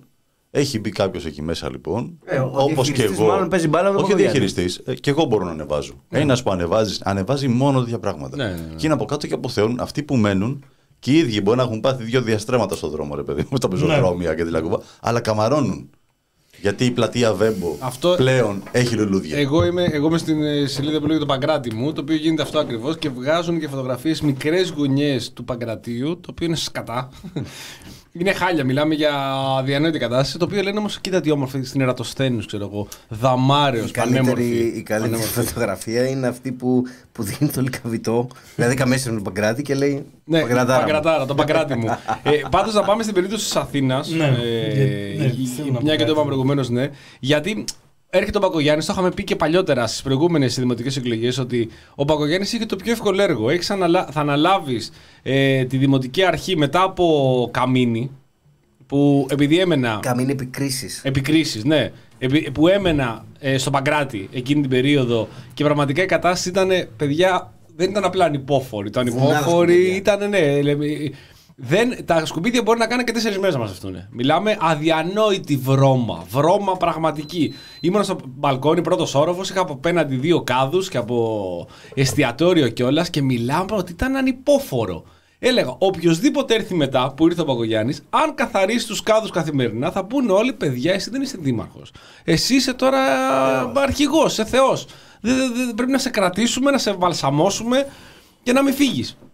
Το έκανε αυτό ο Μπακογιάννη σε ένα βαθμό. Διαφήμισε μετά και τα πλησίματά του και τα μαύρα του και τα τέτοια και τα παρτέρια του και τα δέντρα του. Και από εκεί πέρα βλέπεις ότι με τέτοιες αστοχίες, το λέω κομψά έτσι, όπως είναι ο μεγάλος περίπατος, που είναι ίσως η μεγαλύτερη αποτυχία που έχει γίνει ποτέ σε δημοτικό έργο. Δεν υπάρχει μεγαλύτερη αποτυχία. Δεν μπορεί κανένα, κανένα για όλους εκτός από τον Γιώργο Αυτιά. Για όλου εκτό του Γιώργου Αυτιά. Ναι. Εντάξει, τι είπε, εντάξει. Εντάξει, τι, πανέμορφο ήταν. Είναι ευρωπαϊκό Δεν προδιαγραφό. πήγε καλά. Ο- Εντάξει. Τι, ε, μην, το, μην είσαι τώρα. μην το λέτε αυτό. Μην είσαι, μην είσαι τόσο σκληρός με τον εαυτό σου, Κώστα Παγκογιάννη. Θα Πολύ πας, σημαντικό. θα πας για βουλευτής. Τα έχεις καταφέρει για βουλευτής να πας. Οπότε, όταν λοιπόν βλέπεις αυτό το φιάσκο, το οποίο το έχει παραδεχτεί αυτό στο σημείο, παιδιά, το ξαναλέμε, το ξαναλέμε. Ο ίδιος ο Δήμαρχος δεν μπορούσε να υποστηρίξει αυτό το έργο το οποίο έκανε. Είπε ότι δεν πέτυχε, κάναμε λάθος στην επικοινωνία, αργήσαμε, είναι καρφί στο μάτι μου. Ο αυτιάς λέει: Όχι, μην το λες αυτό το πράγμα, στεναχωριέμαι. Δεν μπορώ να Στεναχωριέμαι, στεναχωριέμαι. να σου δώσω αν μπορώ να Πόσο βοηθήσω. κάνει, πες να στο Ναι, το να στο ρημάδι, να στο πληρώσω. πάω να τελειώνει. Πόσο κάνει. Δε- πάει στις εκλογές, μια εβδομάδα πριν τις εκλογές και λέει ότι απέτυχε. Τον ξαναψηφίζουν αυτοί που τον ψηφίσαν, του δίνουν εκεί το 45-47%. Ναι. 41. Σα- ναι, ναι. Όσο μιλάς θα Πόσο; μιλάω σαν τον Αυτιά. Ναι. 41% ναι. 41%. Και δηλαδή πραγματικά Και θέλω γενικότερα την, την άποψη λοιπόν εδώ Δημήτρη στο Κουλαλή. Κουλαλή, πάμε στο Κουλαλή. Πάμε Κουλαλή με, Κάμερα στο Google. με εικόνα γενικότερα του Δήμου Αθήνας, διότι δεν είναι μόνο αυτό, αλλά και τα αποτελέσματα πώς τα βλέπεις γενικότερα των δημοτικών ε, εκλογών και των ήθελα να πω. περιφερειακών. Αυτό ναι. ήθελα να πω. Σε κατάλαβα. Ε, εννοείται. Ε, στην περασμένη εκπομπή είπαμε ότι ουσιαστικά οι αυτοδιοικητικές εκλογές δεν πρέπει να είναι πολιτικές εκλογές. Εντάξει. Για μένα νομίζω ότι είναι ξεκάθαρο το γεγονός ότι το αποτέλεσμα των ε, εκλογών, των δημοτικών και περιφερειακών εκλογών τώρα, δεν μπορεί να μην το συνδέσουμε με το πρόσφατο αποτέλεσμα στις βουλευτικές εκλογές. Έχεις λοιπόν μια ε, νέα δημοκρατία η οποία είτε με τους επίσημους, ε, με αυτούς που πήραν επίσημα το χρήσμα, είτε με ε, τους αντάρτες της, ουσιαστικά φαίνεται να ελέγχει, ε, εν πάση περιπτώσει, η συντηρητική παράταξη ε, και τα γένια και τα χτένια, σε, σε- νομίζω στην πλειοψηφία των ε, δήμων και των ε, περιφερειών της, ε, ε? Ναι, της, ε, της Ελλάδας. Αυτό είναι, αυτό είναι το ένα. Θα πρέπει επίσης να δούμε ταυτόχρονα και το πώς εκφράστηκε αυτή η πολιτική κυριαρχία και στα κόμματα ε, της αντιπολίτευσης. Φυσικά στην αξιωματική αντιπολίτευση όπως είναι ο ΣΥΡΙΖΑ, ε, με το ΣΥΡΙΖΑ μάλλον, όπου είχαμε περιπτώσεις όπου τα ποσοστά σε αυτές τις εκλογές ήταν πιο μειωμένα ακόμα και σε σχέση με τις εκλογές του Ιουνίου. Είναι χαρακτηριστική η περίπτωση της Δυτικής Ελλάδας όπου ο ΣΥΡΙΖΑ παίρνει, ε, είχε πάρει 15 κάτι στις εκλογές του 23 τον Ιούνιο και τώρα πήρε 7 ακόμα κάτι και την ίδια στιγμή βλέπεις ότι σε συγκεκριμένες περιοχές οι γαλάζιοι υποψήφοι, οι υποψήφοι της Νέας Δημοκρατίας όπως είναι στην Ήπειρο και τη Δυτική Μακεδονία πήραν παραπάνω από το ποσοστό των πρόσφατων εθνικών εκλογών. Οπότε Και είναι νομίζω- και πρώτη και δεύτερη πολλές φορές. Ακριβώς. Είναι δηλαδή προ- επί- το επίσημος δηλαδή, που έχει στηρίξει η Νέα Δημοκρατία και είναι και ο αντάρτης ο προηγούμενος που. Ένα-δύο. Βορειογέος. Δεν είναι, Ναι. δεν είναι τυχαίο επομένως ότι συνεχώς ο νούμερο 2 και ιδεολογικός instructor αυτή τη στιγμή της κυβέρνησης, ο Μάκης Βορύδης, μιας κατά τα άλλα φιλελεύθερης κυβέρνησης, μιλάει συνεχώς για ιδεολογική επικράτηση. Αυτό θα πρέπει να το λάβουμε πολύ σοβαρά υπόψη μας. Από εκεί και πέρα, για να θρώ λίγο και σε αυτό που είπε και ο, ο Γιάννης σχετικά με, τις, ε, με τη μείωση των προσδοκιών, είναι κάτι για το οποίο έχω γράψει και εγώ, αλλά νομίζω ότι από ένα σημείο και έπειτα ε, γίνεται, και δεν το λέω το Γιάννη, το λέω γενικά για την κουβέντα που γίνεται, λίγη- γίνεται και λίγο καραμέλα για τη μείωση των προσδοκιών μας, γιατί η μείωση των προσδοκιών μας δεν σημαίνει αυτόματα και μείωση των απαιτήσεών μας. Οπότε εδώ, κοινωνιολογικά να το δει κανένας, υπάρχει ένα χάσμα ανάμεσα στο τι θέλουμε και στο τι εν τέλει έχουμε διαθέσιμο. Η περίπτωση Μπακογιάννη, επομένως, δεν μπορεί να είναι έξω από αυτό το πλαίσιο. Ε, γιατί, γιατί ουσιαστικά μπορεί να συγκριθεί με την πρώτερη χειρότερη περίπτωση κατάσταση στην οποία περιέγραψες τον καμίνι των ε, μνημονιακών και μεταμνημονιακών χρόνων. Έτσι. Ε, και ταυτόχρονα αυτό συνεπικουρείται από ένα εξαιρετικά λειτουργικό ε, μηχανισμό επικοινωνίας ο οποίος ουσιαστικά ε, διαφημίζει τα έργα τα αυτονόητα. Δεν νομίζω ότι μιλάμε πλέον για έργα βιτρίνες, μιλάμε για αυτονόητα. Δηλαδή το να είναι μια πολύ καθαρή, το να έχει πεζοδρόμηση, ε, το να είναι η κάτι ασφαλής κτλ, κτλ. Το να υπάρχει πάρκινγκ. Επίσης, εντάξει, μιλάμε για αυτονόητα πράγματα. Απλά ακριβώς επειδή ερχόμαστε από μια Ελλάδα και μια περίοδο της χώρας στην οποία αυτά σταμάτησαν να είναι αυτονόητα, ε, ουσιαστικά ε, επιλογές όπως ο Κώστας Μπακογιάννης, ξαναλέω, μέσα στο γενικότερο πολιτικό ρεύμα που υπάρχει αυτή τη στιγμή υπέρ της δεξιάς παράταξης, κερδίζουν άνετα και νομίζω, αν μπορώ να κάνω μια πρόβλεψη, ότι αυτή θα είναι και εν τέλει και η, η τελική έκβαση της Κυριακής. Ε, Κώστα. Πάντως, εγώ δεν θυμάμαι πο- στο πολιτικό που, είπα- που ανέφερε ο Κούλαλης, δεν θυμάμαι στο Δήμο της Αθήνας να έχεις πρώτο κόμμα, ε, μάλλον να έχεις υποψήφιο πρώτο από το πρώτο κόμμα και δεύτερο κόμμα, δεύτερο υποψήφιο μάλλον, να μην προέρχεται από το δεύτερο κόμμα. Ναι. Να Δηλαδή- προέρχεται από το Πασόκ. Αυτό Στην είναι- περίπτωση Αυτό του έχει να Δούκα. κάνει και με τη δουλειά που κάνει και ο ΣΥΡΙΖΑ Κώστα όλα αυτά τα χρόνια. Ναι, Και με την σαφώς. επιλογή του υποψήφιου. Σα, Σαφώς και με την. σο- σ- σημαντικό, ναι. Απλά ε, πρέπει να το δούμε αυτό και, και πολιτικά. Δηλαδή, στο μεγαλύτερο δήμο της χώρας που είναι οι πιο πολιτικές εκλογές. Ναι. Αν, ε, από τις αυτοδιοικητικές και από τους Δήμους της χώρας, οι πιο πολιτικές εκλογές και οι πιο πολιτικοί υποψήφοι ε, μπαίνουν στον αγώνα του Δήμου της Αθήνας. Από πάντα. Έχεις επιλέξεις. Αθήνα Κώστα, και Θεσσαλονίκη. Μαζευτήκανε, Αθήνα και Θεσσαλονίκη. μαζευτήκανε από το ΣΥΡΙΖΑ όσοι Και μαζευτήκανε. τον έχεις τρίτο. Και αποφασίζεις να ψηφίσει, να βάλεις, ε, να ψηφίσει, ψηφίσανε τον Κώστα Ζαχαριάδη. Δηλαδή, Και Εντάξει, Αυτό παίζει προφανώς πολύ ήταν σημαντικό ρόλο. Τελείως λάθος εκλο- ε, επιλογή και εδώ έχει ευθύνη τεράστια ο Λέξη Τσίπρας γιατί καθυστέρησε πάρα πολύ με τις υποψηφιότητες. Θυμόμαστε όλοι τον τραγέλαφο που έγινε με τον Νίκο Παπά. Που ο ίδιος πρώην πρωθυπουργός της χώρα. Το μπασκετμπολίστα, λες. Τον μπασκετμπολίστα. Ε, πρώην πρωθυπουργός της χώρας. Ε, ηγέτη αξιωματικής αντιπολίτευσης τον Μάρτιο ανακοίνωσε ότι θα κατεβάσει τον Νίκο Παππά τον μπασκετμπολίστα για υποψήφιο δήμαρχο και βγήκε ο Νίκος Παππάς άσχετος με την πολιτική, δεν είχε εμπλακεί ποτέ. Οκ, δεν ξέρω τις προθέσεις του. Εμένα προσωπικά, εγώ δεν έχω καλή γνώμη για τον, για τον άνθρωπο αυτόν. Ε, κάνει κάποιες παρεμβάσεις, οκ, αλλά εμένα δεν, δεν μου βγάζει καμία εμπιστοσύνη. Και βγαίνει ο ίδιος ο Νίκος Παπάς μετά από δύο μήνες και ακυρώνει έναν πρώην πρωθυπουργό της χώρας. Δηλαδή, πόσος ξεπεσμός, ας πούμε, για αυτό το... Σε, σε, τι, σε τι επίπεδα ξεπεσμού έχει φτάσει ο ΣΥΡΙΖΑ; Να βάλουμε κάτι ακόμα εδώ. Κολοχανίο θα λέει κάποιος. Ε, πραγματικά, δηλαδή χυλός, τελείως χυλός. Δεν ξέρω αν παρακολουθήσατε τις δηλώσεις ε, Σπίρτζη και όσα είπε ο Κασελάκης στον ΣΕΒ. Ναι. Ε, κάτι ψηλά, ναι. Ναι. Είναι αριστερός επιχειρηματίας και ξέρει από. Ναι. Εντάξει, το, κεφάλαιο δεν πρέπει να Δεν δαιμονοποιείται. είναι κακό, ναι. Εγώ συμφωνώ. Καλά, εννοείται. το κεφάλαιο δεν μπορεί να δαιμονοποιεί. Γιατί οι εργαζόμενοι τι είναι; Φτάνει, πληρωμένοι εχθροί. Έτσι. Φτάνει αυτό. Θα το πω. Πληρώνε τώρα στο Όταν με, ΔΔΕ 20 χιλιάρικα και μετά μετά. όταν θα με καλέσουν στο ΣΕΒ, έτσι θα ξεκινήσω την έναρξη. Δηλαδή θα πω; Λοιπόν εδώ που έχω μαζευτεί όλοι εδώ πέρα. Αγαπητοί συνεδροί. Όλοι, όλοι εδώ οι βιομήχανοι που έχουν μαζευτεί πρέπει να πούμε κάτι και να συμφωνήσουμε. Τουλάχιστον στα, στα βασικά. Οι, οι, οι πάλι πληρωμένοι εχθροί. Χειροκρότημα κάτω. Πες τα, πες τα, γιατί; Εγώ σου είχα πει να γίνεις τσουτσέκι της Νέας Δημοκρατίας. Δεν, θέλω, όχι, όχι, θα, θα, τη βγω, θα βγω από αλλού εγώ. Δεν θέλω με τη Δημοκρατία. Δεν, δεν, μπορώ, δεν μπορώ να συμπαραταχθώ τώρα με ανθρώπους Ναι. σαν τον Άδωνη Γεωργιάδη και τον Κυριακό Μητσοτάκη. Δεν γίνεται. Όπως και ο. Εντάξει, αυτό είναι το κόμμα της αστικής τάξης. Όχι, όχι, θα δημιουργήσουμε ένα καινούριο εκ νέου. Πρέπει να, να διαλύσουμε Εκ νέου, το πιάσα. αυτό το απόστημα, ναι, και να ανέβουμε πάνω στο σεφ Το και να δεν- μπορέσουμε να δεν- συμφωνήσουμε. Ε, Πάντως, αυτό που ήθελα να πω, συμφωνώ απόλυτα με, τα, με όσα είπε ο Κώστας προηγουμένως. Μιλάμε για χυλό. Ε, και ουσιαστικά. Α τον ΣΥΡΙΖΑ, ας τον ΣΥΡΙΖΑ. Ναι, ναι, Πάμε όχι, να όχι. δούμε τους υπόλοιπους. Ναι, έχει σημασία γιατί ουσιαστικά αυτό που λέει και ο Κώστας είναι ότι είναι πραγματικά διανόητο να μην παίζει στο Δήμο της Αθήνας ε, απέναντι στον, ε, στην Δημοτική Αρχή Μπακογιάννη να μην παίζει το κόμμα της εξω, εξωματικής αντιπολίτευσης. Εμένα έκοψες. Σε έκοψα, πάμε. Ο, ο ΣΥΡΙΖΑ αυτή τη στιγμή φαίνεται Βρήκα. ε, μαζί με το. Δεν ξέρω αν είναι κάποια, κάποια πτέρυγα του ΣΥΡΙΖΑ, κάποια εξαπτέρυγα του ΠΑΣΟΚ, τι ακριβώς γίνεται, αλλά όλα δείχνουν ότι υπάρχουν συζητήσεις. Τώρα, ευσεβή πόθη είναι. Ε, είμαστε σίγουροι ότι ο ΣΥΡΙΖΑ θα πάει με αυτή τη μορφή στις ε, ευρωεκλογές; Ναι. Εγώ δεν ξέρω. Πάντως τα αποτελέσματα των ε, εκλογών για το ΣΥΡΙΖΑ ε, δεν ήταν καλά. Και νομίζω ότι το ίδιο θα πρέπει να πούμε και για το ΠΑΣΟΚ. Παρά το ΠΑΣΟΚ. Ε, Για το Πασό και τα καλύτερα το ΣΥΡΙΖΑ. Κοίταξε να δεις. Καθότι τρίτο κόμμα. Εξαρτάται. Εξαρτάται πώς θα το δεις. Έτσι. Εντάξει, Ε, σε ένα σύνολο. ναι, Πάντως εάν- από το εάν ΣΥΡΙΖΑ τα βάλεις σίγουρα είναι κάτω, καλύτερα. Εάν τα βάλεις κάτω, μπορείς να πεις ότι όντως είναι μια καλή συγκομιδή. Σίγουρα όμως δεν δικαιολογεί πανηγυρισμούς για, δε- για Όχι, επικράτηση ως εντάξει. δεύτερο κόμμα. Αυτό είναι που περνάει, προσπαθεί να περάσει η Χαραλάου Τρικού αυτή Μα, τη στιγμή. ο- ο- όλοι θέλουν να περάσουν την, ε, την άβρα του νικητή. Δηλαδή, σίγουρα είναι η Δημοκρατία που το κάνει αυτό το πράγμα.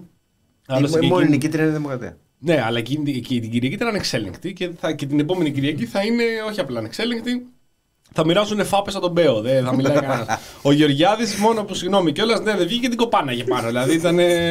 πραγματικά. Ήταν ο άνθρωπο. Είναι ανεξέλεγκτη και είναι λογικό να είναι ανεξέλεγκτη σε αυτό το πράγμα. δηλαδή, φανταστείτε το, το αντίστροφο να γινότανε. Ναι, Το έκανες και το είπε. ναι, το είπα. Ναι, μα ήταν, μα ήταν ακριβώς αυτό το πράγμα. Το γράφανε και στα Σαν να το σχόλια. λες, Το κάνω, μην το πεις. Ναι, Απλά όχι. δες με ότι το κάνω. Έτσι έγινε.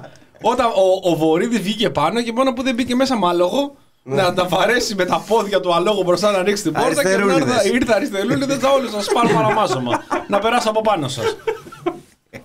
θα μου καθαρίσετε το άλογο τώρα όλοι. Ωραία, το τον άλλο. και μετά φάπα. Μπέος, χαστούκια όλοι. Ε, Μέχρι και ο Χρυσοχοίδης τώρα πάει να βγει από Τρομερό. πάνω. Δηλαδή έχει φτάσει σε αυτό το σημείο. Όπου, δεν- εντάξει, μετά το. δεν- Ε, Είναι, και είναι λογικό να είναι ανεξέλεγκτη. Δηλαδή, ε, να, θα σου το πω διαφορετικά. Αν είχα αποφασίσει εγώ να μπω στη Νέα Δημοκρατία κάποτε και γινόταν αυτό το αποτέλεσμα. Μιλάμε, θα μπαίνα μέσα, δεν θα είχα λόγο, θα χλιμίτρισα εγώ. δεν θα χρειαζόμουν άλλο. Πραγματικά, Θα ναι, μπαίνα ναι. μέσα και θα χλιμίτρισα. Ε, πραγματικά. ναι. Θα έλεγες βάλει το κεφάλι κάτω. Ναι, ναι, όχι. και- Και ζήτησε- Αλλά Χατζη Στεφάνου. ναι, και ζητήστε συγγνώμη. το οποίο βέβαια Θα ζητήσω συγγνώμη για όλα τα προηγούμενα, για τα μνημόνια. Για τα μνημόνια, εσύ, εσύ, εσύ Νικοφίλη. Ζήτα συγγνώμη για τα μνημόνια, όλα και τα τρία. θα τα φας όλα τα μνημόνια. Το οποίο βέβαια δεν είναι και πάρα πολύ καλό για όλους μας αυτό το πράγμα. Όχι, δεν Δηλαδή, είναι. Το τελευταίο που Γελάμε, θέλουμε αλλά- είναι ανεξέλεγκτο να είναι η Νέα δημοκρατία ανεξέλεγκτη. Τώρα δηλαδή βλέπω τα ρεπορτάζ τα οποία ήταν όλα και στα τέσσερα κανάλια για τα μέσα μαζικής μεταφοράς και τη λεωφορεία. Θα έλεγε κάποιο. Πόσο τριμπούρδελα είναι. Θα έλεγε κάποιος ότι το γεγονός ότι την ίδια μέρα, την ίδια ώρα, prime time zone παίζανε και τα τέσσερα κανάλια πανελλαδικής εμβέλειας στο ίδιο ρεπορτάζ, νομίζω ότι είναι σατανική Το σύμπτωση. υγρό όνειρο του Κυριάκου Μητσοτάκη Νομίζω. να κάνει να Νομίζω. ολοκληρώσει τη Δεν δουλειά που ξέρω. ξεκίνησε ο πατέρας του. Νομίζω. Δηλαδή τότε που μπήκαν. Ο... Πώς λέγανε αυτούς τους συνδικαλιστές που τον είχαν μπλοκάρει; Οι σταμουλακολάδες, πώς λεγόταν τότε που βγαίναν και λέγανε τα φύλλα προσκύμενα. Του ΟΑΣ πάντως, ναι. Ναι, ναι, ναι. Τώρα δηλαδή πραγματικά είναι. Εγώ πιστεύω δηλαδή ότι μπορεί να κάνει αυτό και μετά να πει δεν χρειάζεται να κάνω κάτι άλλο. Μόνο και μόνο να διδικοποιήσω τα λεωφορεία. Έτσι, για να έχετε ένα. Πώς θα διδικοποιήσει τώρα το μετρό στη Θεσσαλονίκη; Έγινε ό,τι έγινε.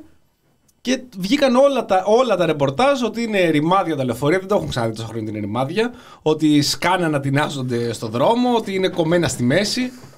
Τώρα είναι η καλύτερη φάση να το πούνε αυτά. Τώρα θα την κοπήσουν και εμάς, επιτέλους στο νερό μου. Τώρα θα, ε, καταρχάς είναι μπροστοβαρής η ατζέντα ήδη. Δηλαδή εργασιακό νομοσχέδιο τον Αύγουστο Φύγαμε, στην ναι. τούρλα του Ναι. Σαββάτου, μπαμ, το περάσανε. Σας το κάναμε, δεν ανοίξε μύτη. Ναι, ναι, ναι, δηλαδή μόλις Μετρό αυτή- Θεσσαλονίκη κατευθείαν Πιστεύω τον προεκλογικά. πρώτο χρόνο, δηλαδή μέχρι του χρόνου, θα έχουν ψηφίσει πολύ μεγάλο μέρος των νομοσχεδίων που θέλει να κάνει και όλων των, ε, των ρυθμίσεων που θέλουν να περάσουν που είναι αμφιλεγόμενες, ας πούμε.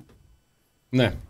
Γιατί μπορούν τώρα, ρε φίλε. Έχουν, έχουν τεράστιο, έχουν, έχουν κυριαρχία τώρα αυτή τη Βέβαια. στιγμή. Και πρόσεχε Ναι. αυτό που λέει ο Βορύδης ε, για την πολιτική κυριαρχία.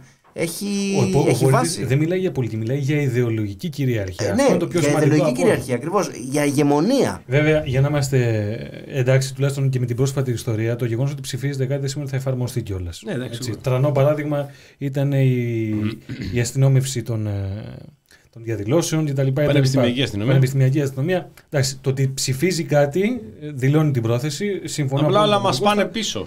Σίγουρα δηλαδή όταν έχεις να, Ναι. έχεις να καταναλώσεις όλη αυτή την ενέργεια και τον χρόνο για να μπορέσεις να ανατρέψεις τέτοια είδους νομοσχέδια όπως η Πανεπιστημιακή Αστυνομία, ένας κόσμος ασχολείται με αυτό το πράγμα και πηγαίνει όλο πίσω και όλο πίσω και όλο πίσω και μπορεί Ξέρεις τι είναι ρογμή. Το θέμα. Ε, το θέμα είναι ότι μπορεί να μην περάσει ή μπορεί να μην εφαρμοστεί κτλ. Απλά η διαδικασία αυτή και μόνο που το λένε ή και που θα το ψηφίσουν ε, διαπλάθεις συνειδήσεις. Ναι. Δηλαδή ε, ένας κόσμος είναι έτοιμος να το, να το δεχτεί. Στην Πανεπιστημιακή Αστυνομία τους μαλώνανε. Ναι. Τους μαλώνανε οι ψηφοφόροι της Νέας Δημοκρατίας γιατί δεν το εφαρμόζετε και είστε δειλοί και κάνετε πίσω και αφήνετε τα κολόπεδα τους φοιτητές να κάνουν ό,τι θέλουν. Αυτό το πράγμα δηλαδή Και και, οι ίδιοι οι ακροκεντρώοι, φοιτητές έχουν χάσει μια ενέργεια που. Εντάξει, και από την άλλη, πόσο ξύλο θα φας, πόσα τα γρήγορα θα φας, θα καταφέρεις να κερδίσεις την Πανεπιστημιακή Αστυνομία, αλλά μετά στο τέλος, εξουθενωμένος και κουρασμένος, θα χάσεις το άρθρο 16. Δηλαδή ότι και επίσης αυτό είναι και η τακτική της Δημοκρατίας. Θα τα βάλω όλα μέσα, μαζί, ναι. όλα μαζί. Θα, Ερντογάν. ναι, θα πεθάνετε, θα, θα, δεν θα μπορείτε να πάρετε ανάσα, θα κερδίσετε κάτι, αλλά θα χάσετε όλα τα υπόλοιπα. Και στο τέλος, στο τέλος θα χάσετε και τα λεωφορεία, θα χάσετε. Δηλαδή τώρα λένε για το νερό. Δεν πιστεύω προφανώς λέξη για το θέμα του Μητσοτάκη θα πάρει, την, ε, θα πάρει πίσω το Περταμείο. Προφανώς είναι παραμύθια όλα αυτά. Δεν έχει πει σε τίποτα αλήθεια για να πει τώρα κάτι πραγματικό. Θα τα περάσει και αυτά. Θα πάει ο κόσμος, θα πάνε από την ΕΙΑ, θα πάνε από την ΕΔΑΠ κάποιοι, θα χτυπήσουν, θα κερδίσουν κάτι, θα χάσουν, ξέρω εγώ, μας χάρη που πάμε με τα μέσα μας και Θα βγουν κάτι δημοσιεύματα ότι είναι το νερό μολυσμένο Ναι. στη ΔΑΠ και. Ναι, ναι. σε ό,τι έχει να κάνει με την ΕΙΔΑΠ, και αυτό είναι το, το πρόσφατο νέο που έχω, ε, είναι ότι έχει αρχίσει ήδη η ιδιωτικοποίηση του ιδρευτικού ε, συστήματος στη, σε μικρές κοινότητες, σε χωριά. Αυτό ισχύει. Ναι. Αυτό είναι το πρώτο. Από τις δημοτικές επιχειρήσεις. Ναι. Θα δίνεται ένα κάποιο ποσοστό στην κοινότητα και τελείωσε μέχρι εκεί. Έχει ήδη αρχίσει και το ξέρω γιατί συνέβη πάρα πολύ πρόσφατα και στο χωριό μου. Δηλαδή λίγο πριν ε, τις πλημμύρες έπεσαν υπογραφές για το, για το νερό. Εντάξει, είναι, είναι σε υποχώρηση πάντως η, η- τα κινήματα, οι διεκδικήσεις. ε, Αυτό πρέπει να το αναγνωρίσουμε. Είμαστε σε μια Ναι. φάση ε, υποχώρησης, ε, κούρασης του κόσμου, ε, μεγάλης, απογοήτευσης ε, και νομίζω πρέπει να το αναγνωρίσουμε αυτό για να πάμε παρακάτω. Κοίταξε Κώστα, στο πολιτικό καφενείο που κάνουμε εδώ, γιατί αυτό κάνουμε, ε, εάν πιάσουμε τώρα τη συζήτηση τι έγινε και τα κινήματα πήγαν Ναι, στη- εντάξει, δεν το συζητώ. στο καναπέ Όχι, όχι, τους. πά- πάμε το γεγονός. Εντάξει, Πάμε τα λοιπόν, δεδομένα. ε, είναι, είναι όντως μια παραδεδεγμένη συνθήκη.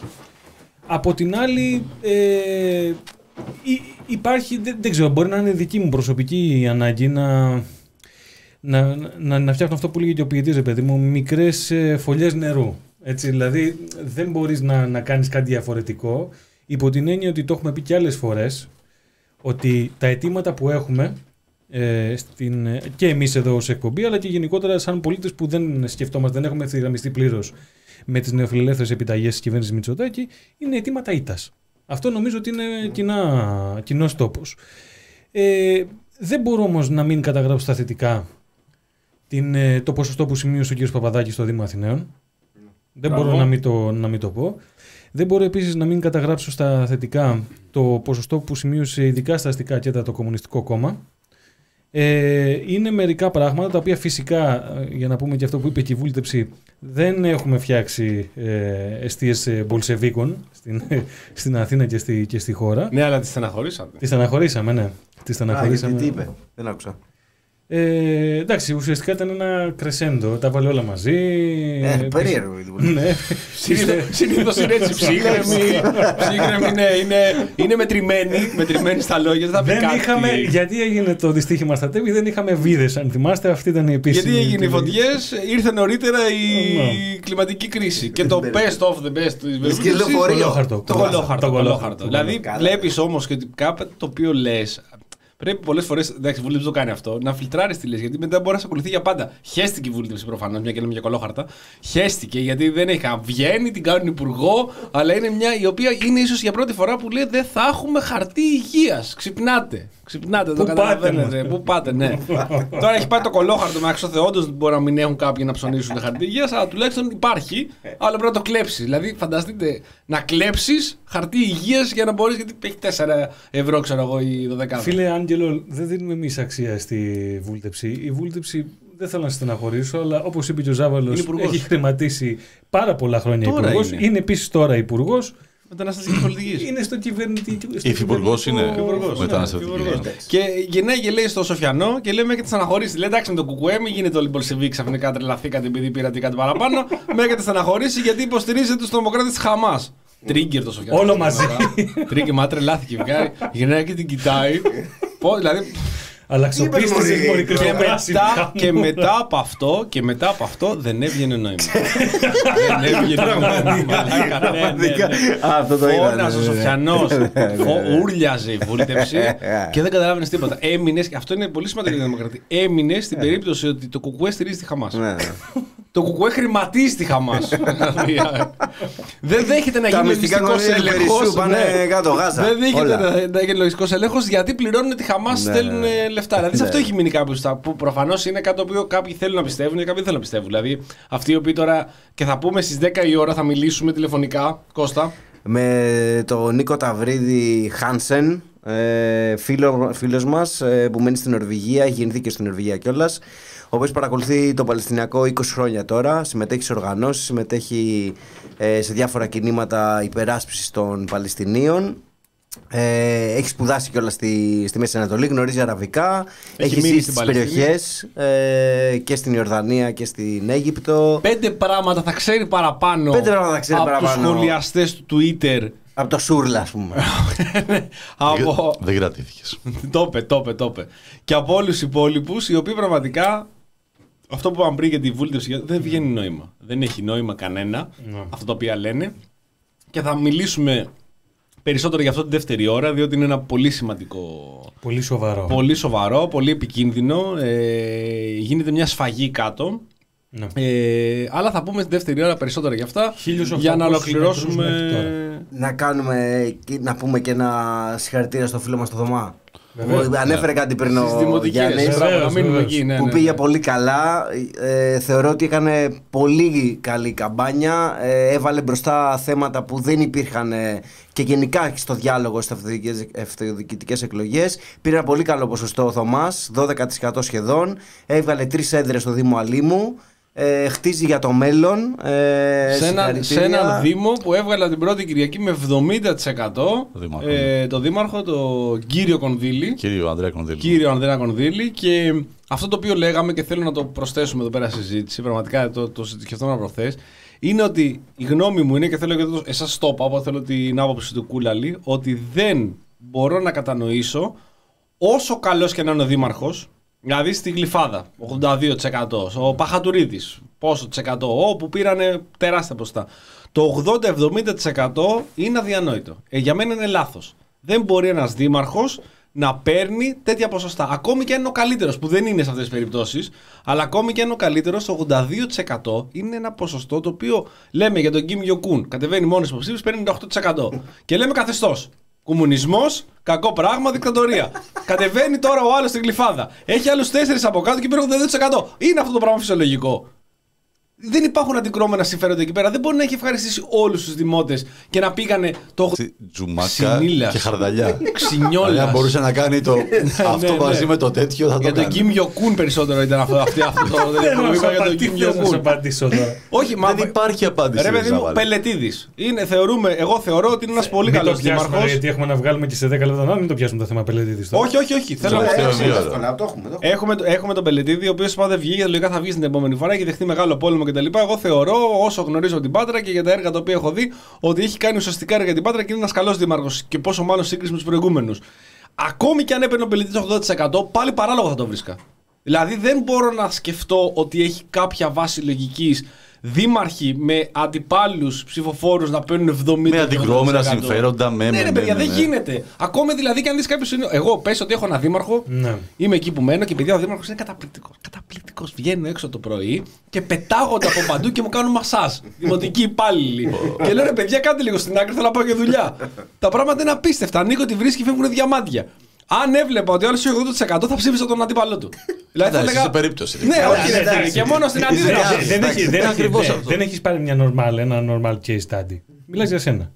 Ρε παιδιά, καλά, όλοι εδώ είμαστε σίγουροι ότι δεν έβλεπες σε Και ένα μιλάς για τον καθεστώς. Παχαδουρίδη που έχει 6 τετραετίες. Όχι, έξι τετραετίες. Και μετά από 6 τετραετίες πήρε 70%. Έξι τετραετίες. Έξι Έχει βγει σπάγια. και τις έξι τετραετίες από την Παιδιά, πρώτη Κυριακή. γυρίζουμε, γυρίζουμε Όχι, στα στην λόγια. πρώτη, στην πρώτη βγήκε. Στην πήγε πρώτη, δεύτερη. στην πρώτη, εντάξει, Πήγε οκ. δεύτερη Κυριακή. Γυρίζουμε στα λόγια του Πανούση, Γιάννη του Πανούση, Ναι. στον ε, Δημοκίδη και στην, στο podcast για τον Μπέο. Ναι. ναι. Για να πάρεις τέτοιο ποσοστό, ό,τι και να λέμε, κάτι έχεις κάνει. Σίγουρα, ναι. Έχεις κάνει κάτι. Δεν το κρίνουμε. Κάθε τη ζούμε εκεί. Δεν μπορούμε να έχουμε εικόνα, μια βόλτα θα Αλλά σου λέει περάσουμε. 80%. Εγώ δεν έχω Κάτι μείνει, εγώ έχεις δεν έχω κάνει. μείνει σε Δεν Δήμο σημαίνει μέχρι πως τώρα. αυτό αναγκαστικά είναι απόλυτα θετικό. Το έχεις φτιάξει το πράγμα. Ωραία. Εγώ λοιπόν είμαι στραβόξυλο που δεν έχω μείνει, δεν έχω εργαστεί και δεν έχω κυκλοφορήσει ποτέ σε κάποιο Δήμο που πιστεύω ότι έχει κάνει δουλειά. Είμαι, είμαι εγώ μαλάκας δηλαδή τώρα. Όχι, όχι. εντάξει. Τι, τι, πώς νιώθεις; Νιώθω σαν τον Καλά, Παπαδόπουλο. καλά, Νιώθω καλά μαλάκα, νιώθεις. μαλάκα. Καλά Δηλαδή, 80% στην κλειφάδα θα έπρεπε να είναι Μονακό που έλεγε μια κυρία. Δεν είναι. Ξέρω Πίσω εγώ. το Βόλο. Αν δεν υπήρχε το ΕΑΜ. Ρε παιδιά, δεν γίνεται αυτό το πράγμα. Δεν, μπορεί, δεν, έχω, δεν έχω πάει πουθενά. Δηλαδή, ακόμη και σε, και σε χώρες, ρε παιδί μου, ας πούμε, της κεντρικής Ευρώπης, ε, του Δυτικού, δεν έχω πάει που έχω πει παιδιά, είναι καταπληκτικά εδώ πέρα. Είναι φοβερά, δεν το πιστεύω δηλαδή. να Αξίζει, πούμε. 90%. Αξίζει, δεν Δεν αξίζει. έχω λόγια. Και δεν είναι ότι είμαι εγώ δίστροπος ή περίεργος. Όχι, είσαι. Όχι, δεν είσαι. Ναι, Ρε, ναι, Βλαχόπουλε. ενώ εσύ είστε εύκολοι. Ο εύκολος άνθρωπος. Υπάρχει και εύκολος άνθρωπος. Καλόβολος. Τίποτα. Όπου με βάλουν κάθομαι. Ήσυχος, ήσυχος. Στον δρόμο δεν τσακώνεται με κανένα. δηλαδή, θέλω να μου πείτε εσείς ότι αν είστε μέσα σε ένα Δήμο που παίρνει 80%, ο Δήμαρχος τον ψηφίζατε το, με το, το Δήμαρχο αυτόν. Μην Δεν ξεχνάς θα το- λέγεις το ότι ρεύμα σκανδάλι, του κάτσε, εδώ ρε φίλε, πέρα. είναι και η ψυχολογία του νικητή. Σοβαρά τώρα. Το ξέρω, παίρνει μεγάλη. Ο, και αυτό που λέει ο Γιάννης. Ότι, οκ, λέει 80%, αλλά είναι πόσοι που δεν πήγαν να ψηφίσουν. Ναι. Δηλαδή, Ναι, η λέει αποχή ήταν 80% τεράστια. διότι. Για, ε, αυτό ήθελα τώρα να βάλω γιατί εγώ Ναι. θα θέλω να κάνω το μαλάκα της συζήτησης. Μην το κάνω μόνο εγώ. Πάμε, Το πάμε, κάνω πάμε, εγώ. πάμε. Κάνω το, κάνω το. κάνω το. Γιατί αυτή τη στιγμή με, με 32% συμμετοχή στην Αθήνα έναντι 48 του 19 δεν υπάρχει χώρος για αισιοδοξία πουθενά.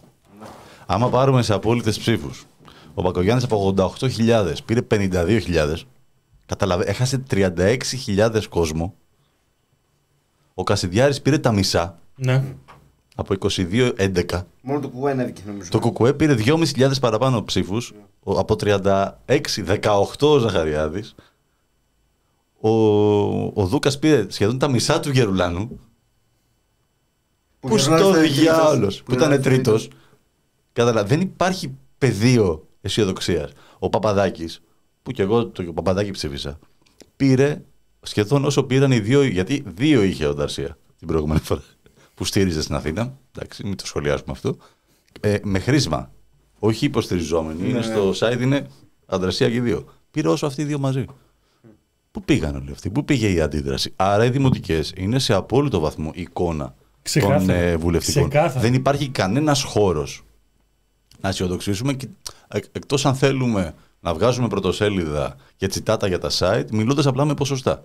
Τα ποσοστά από μόνα τους ξέρουμε Δεν- πως δεν, δεν λένε λένε- δεν τίποτα. λένε κάτι. Άμα πάμε σε απόλυτο αριθμό λοιπόν, όταν έχουμε, για να τα πούμε κανονικά, ο Ηλιόπουλος είχε πάρει 38.000, ε, 35.403 ψήφους. Ναι. Ο Ζαχαριάδης πήρε 18.668, πήρε τα μισά βέβαια.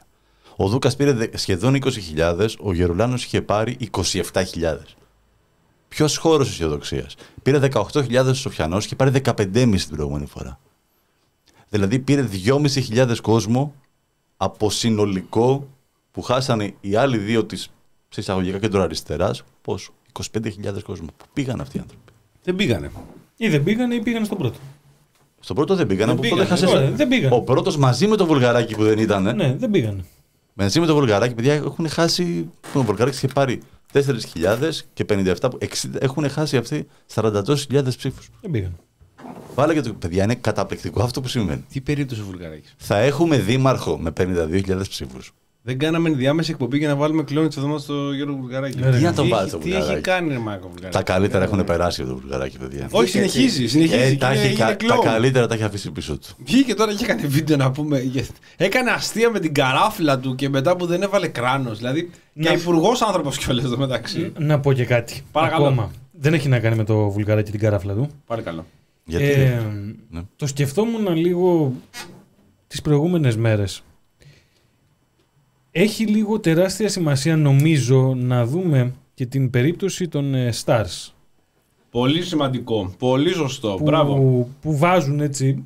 Νομίζω ότι οι, οι αυτοδιοικητικές είναι ένα... Και ειδικά περιφερειακή. Ναι, εντάξει. Δεν είπαμε τίποτα για Νίκο Χαρδαλιά. Ναι, του δίνει, να πούμε. ναι, του δίνει και καταλαβαίνει. Δηλαδή το, το, το ψηφοδέλτιο τώρα χαρδαλιά είναι ένα ψηφοδέλτιο δελτίο star Καλά, ειδικά ο ε, νότιο zeros. ο νότιος τομέας εκεί, αυτό που βγαίνει. Κυκλοφορεί ο νότιος Ναι. τομέας. Δεν είναι το. Αλλά αυτό είναι καταπληκτικό. Ναι, έτσι. να, Ρέστα, ρέστα. Ε, Ζαμπίδη, Εγώ- Αργυράκη, Εγώ Φαγιανάκης. εδώ έχω, έχω ένα, ένα, ένα ειλικρινές ερώτημα. Ε, δεν θα κρίνω τώρα εάν και μόνο το ότι είναι star είναι ανίκανοι να αναλάβουν. Ε, σκεπτικό το οποίο έρχεται σε πλήρη αντιστοιχεία με την κυρίαρχη άποψη είναι star, άρα θα τον ψηφίζω γιατί είναι ικανός κτλ. Τα, τα έχει καταφέρει. Έχουν αντιληφθεί αυτοί οι άνθρωποι σε τι, τι ακριβώς είναι αυτό που πάνε να κάνουν. Δηλαδή, Περιφερειακή σήμερα. ναι, ναι. Χαίστηκαν. όχι μόνο αυτό, ρε. οι Έχουμε ψηφοφόροι. οι Οι ψηφοφόροι. ψηφοφόροι, ναι, οκ. Ναι, οι ψηφοφόροι δεν έχουν όχι, πάρει γραμμή. Και οι περιφερειακοί σύμβουλοι. Δηλαδή, αν το- ψηφίζουν αν το δεις κάτι, χαρδαλιά. Αν το δεις, κα- αν το δεις σε, σε, μια, έτσι, σε ένα μεγάλο φόντο, ε, ουσιαστικά, ναι, μεν στις κυβερνητικές θέσεις μπορεί να υπάρχει το ακαταδίωκτο, στις περιφερειακές πλέον δεν υπάρχει. Έχουν αντιληφθεί. Ποιος θα πειράξει τον Ζαμπίδη; Εντάξει, δεν ξέρω πώς θα, ποιος θα πειράξει το, το Ζαμπίδι, αλλά επειδή βλέπεις ότι το είδαμε στο Βόλο. Και το είδαμε- Σοφοκλή. Ε, ναι, Σοριανίτη. Ναι, ε, εγώ δεν τον πειράζω εγώ τον Σκοζάνητη. το, το είδαμε στις, ε, πάνω στο, στον Εύρο, το είδαμε στη Ρόδο και ούτω καθεξής. Ουσιαστικά πλέον οι περιφερειακές ε, ενότητες δεν είναι ένα σχήμα το οποίο δεν είναι στην πρώτη γραμμή ε, ανα πάσα ώρα και στιγμή. Και μου κάνει η- ειλικρινά εντύπωση πώς αυτό μπορώ να το δω εγώ, ο οποίος δεν έχω καμία σχέση με το όλο πλαίσιο του Star System και άνθρωποι οι οποίοι έχουν ρε παιδί μου, έχουν κάνει το πέρασμά τους κτλ. κτλ γουστάρουν να βάλουν το κεφάλι Στον στον νότιο τορβά. τομέα. Στον Ναι. νότιο τομέα. Σκέψου τον ανθρωπότυπο Ναι. που ψηφίζει χαρδαλιά και σταυρώνει όλους αυτούς που ανέφερες προηγουμένως. Δηλαδή, εγώ σκέφτομαι, το έχω κάνει εικόνα. Το, δηλαδή, το έχω κάνει εικόνα πώς είναι αυτός ο άνθρωπος που πηγαίνει και ψηφίζει. Δηλαδή, δεν ξέρει κάτι άλλο. Όταν βλέπει, τον, έχει- γι' αυτό και τους έχει βάλει ο Χαρδαλιάς σε αυτό το ψηφοδέλτιο, τους βάζει, διότι απλά τον ξέρει ο κόσμος, τον δείχνει τηλεόραση. ψήφους, ναι. ναι. Και τον ξέρει ο κόσμος. Ξέρει το Σφακιανάκι γιατί έχει κάνει το CSI ε, που τρώει το, δα- δαγκώνει τον κόσμο και τους λέει τρέλες. Ξέρει το Ζαμπίδι γιατί νίκησε τον Τούρκο και έχει βγάλει Στο Muay Thai, διαφημιστική, ναι, διαφημιστική διαφήμιση που είναι ημίγυμνος. Ξέρει την άλλη την, ε, την Μπέση Αργυράκη γιατί χόρευε όταν τα πιτσιρικάς με την Μπέση Αργυράκη. Δεν ξέρει πολιτικά. δεν μπορεί να κατανοήσει και γι' αυτό μπαίνουν αυτοί ε, οι υποψήφοι και κερδίζουν. Μπαίνει Μπέση Αργυράκη, Iron Mike Ζαμπίδης και θα ψηφίζουν για προπολογισμού εκατομμυρίων, παιδιά. Η περιφέρεια διαχειρίζεται. η Αυτό περιφέρεια λέω, Αττικής αυτό λέω. διαχειρίζεται Ναι, ναι, ναι, εκατομμύρια. Θα Κορυδεύα- ψηφίζουν αυτοί στα περιφερειακά συμβούλια για χρηματοδοτήσεις έργων, για την πολιτική προστασία, που τόσο, σημα... πόσο- τόσο σημασία τη δίνουμε και πρέπει να τη δώσουμε από εδώ και πέρα με την κλιματική κρίση. Κορυδεύαμε Γιώργο Πατούλη. Ναι, Με ναι, το- ναι. Δηλαδή ο Πατούλη το μεταξύ δεν δεν ξανακέρδισε Τσόρτσιλ, για Τσόρτσιλ. ένα... Τσιτά. Για... Θα έλεγε κανεί στον Iron Μην Mike Ζαμπίδη φτάσουμε, μην Τσόρτσιλ. φτάσουμε σε αυτό το σημείο. δεν θέλω, δεν θέλω αυτό το σημείο. Αλλά ο, ο, ο- δηλαδή ο αγοραστός που έχει πάρει όλη την κάλυψη από τη Νέα Δημοκρατία με όλο αυτό το οποίο έχει κάνει και τον Πατούλη τον κόψανε για τον Ζαμπίδη που δεν τον κόψανε τον Ζαμπίδη. Εντάξει, άλλοι, Ξεκάθαρο ναι, ότι ναι, δεν δεν τον τον κόψανε ήθελαν, για τον ναι. Ζαμπίδη, δεν τον θέλανε. σω αυτό το οποίο λένε πολλοί και έχουν δίκιο ότι είχε μπει μπροστά στο θέμα της αντικοποίηση υγείας, καθότι εκεί ήταν και πρόεδρος του Ιατρικού Συλλόγου και είχε πει ότι η υγεία δεν μπορεί να αντικοποιηθεί και όλα τα υπόλοιπα. Και σου λέει ο Μητσοτάκης δεν θέλω καμία αντίδραση. Ακόμη και ο Πατούλη. Βρήκαν ένα βίντεο και κάποια τρολάκια του Facebook που κάνανε πλάκα και βγάλανε αυτά τα βίντεο, ρίξανε νερό στο μήλο του Κυριάκου Μητσοτάκη να χτυπήσει τον Γιώργο τον Πατούλη. Μιλάω για κάτι που λέγεται Ζάβαλη και κάτι περίεργη εκεί μέσα. οι οποίοι γελάσαμε, περάσαμε πάρα πολύ ωραία με όπου και εγώ ήταν η όλη η Αθήνα και ο άλλος πήγαινε σε κάτι θιάδες από την Αμερική και χόρευε ζεμπέγικα. τον κόβουν την επόμενη μέρα και σου λέει: Ωραία, φάει ο χαρδαλιά να έχει να πορεύεσαι. Έχεις πρόβλημα Ζάβαλη με τον Πατούλη. Ωραία, πάρ το χαρδαλιά όλο τώρα. Όλο. Όπως είσαι, Από τον τέτοιο πρώτο και γύρο. πάρ τον όλο. Από Ναι. τον πρώτο γύρο. Από τον πρώτο γύρο 57%. Πήγαινε στο, στο Μητσοτά- στον Μπακογιάννη και κουρνιάς στην αγκαλιά του στο Σπουργίτη. Μόνο που τον πλάκο στα γλωσσόφυλλα τον Μπακογιάννη το μεταξύ. Που εν τω μεταξύ, προσέξτε, ο Περιφερειάρχης πηγαίνει στο, στο δημοτικό Άρα τώρα σου λέει ο περίπτερο. Πατούλης. Ο- Δεν φτάνουμε στο σημείο, το είπαμε και προηγουμένω. Δεν φτάνουμε στο σημείο. Λοιπόν, πηγαίνει ο, ο Περιφερειάρχης ο νικητής, πηγαίνει στου, στου, στου Δημάρχου, που είναι πιο κάτω δηλαδή στην τέτοιο, και να πηγαίνει και είχε κουρνιά στην αγκαλιά του και μόνο που τον πήρε ο ύπνος. Σαν γατάκι, ρε παιδί μου, κοιμόταν στον Παγκογιάννη. Σε ευχαριστώ, Κώστα Παγκογιάννη, σαν και το θείο σου που μου φέρατε εδώ πέρα. Αλλά και αυτό που λες, και δεν είναι μόνο.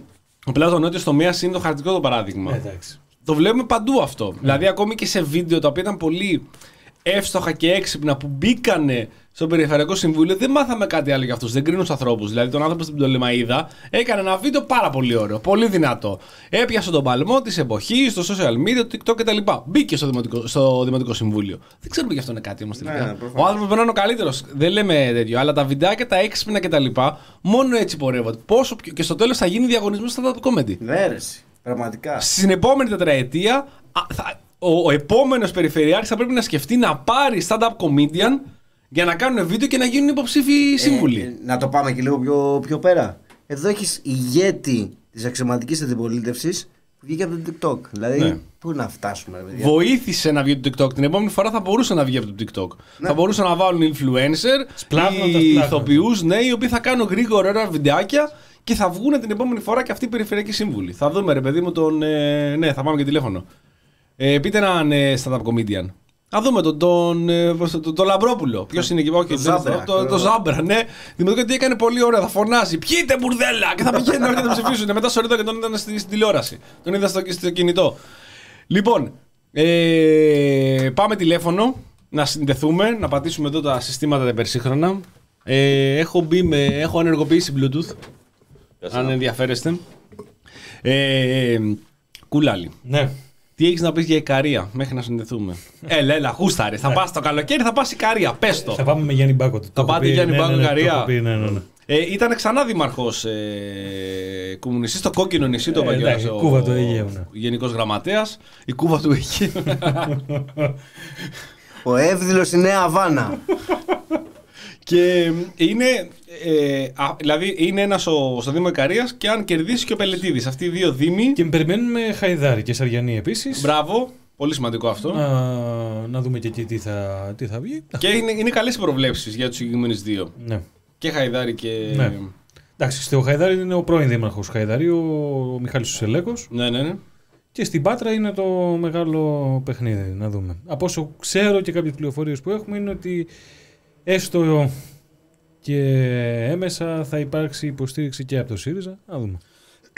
Άλλη περίπτωση στις δημοτικές περιφερειακές εκλογές που θα ήθελες να κάνεις κάποιο σχόλιο για τις περιφέρειες, ε, τους Περιμένω τη νικητές. Θεσσαλία. Περιμένεις τη Θεσσαλία με τον Περιμένω τη αγοραστό. Θεσσαλία, εκεί. Ζαβάλα Ναι. έχει καλέσει ο Κώστας. Ωραία. Οπότε θα συνδεθούμε τηλεφωνικά. Ανεβάζω εδώ και την ένταση. Θα κάνει και τις συστάσεις. Έχουμε ξαναμιλήσει νομίζω και τον Δημοφιλό. Έχουμε ξαναμιλήσει παλιότερα. Δεν θυμάμαι.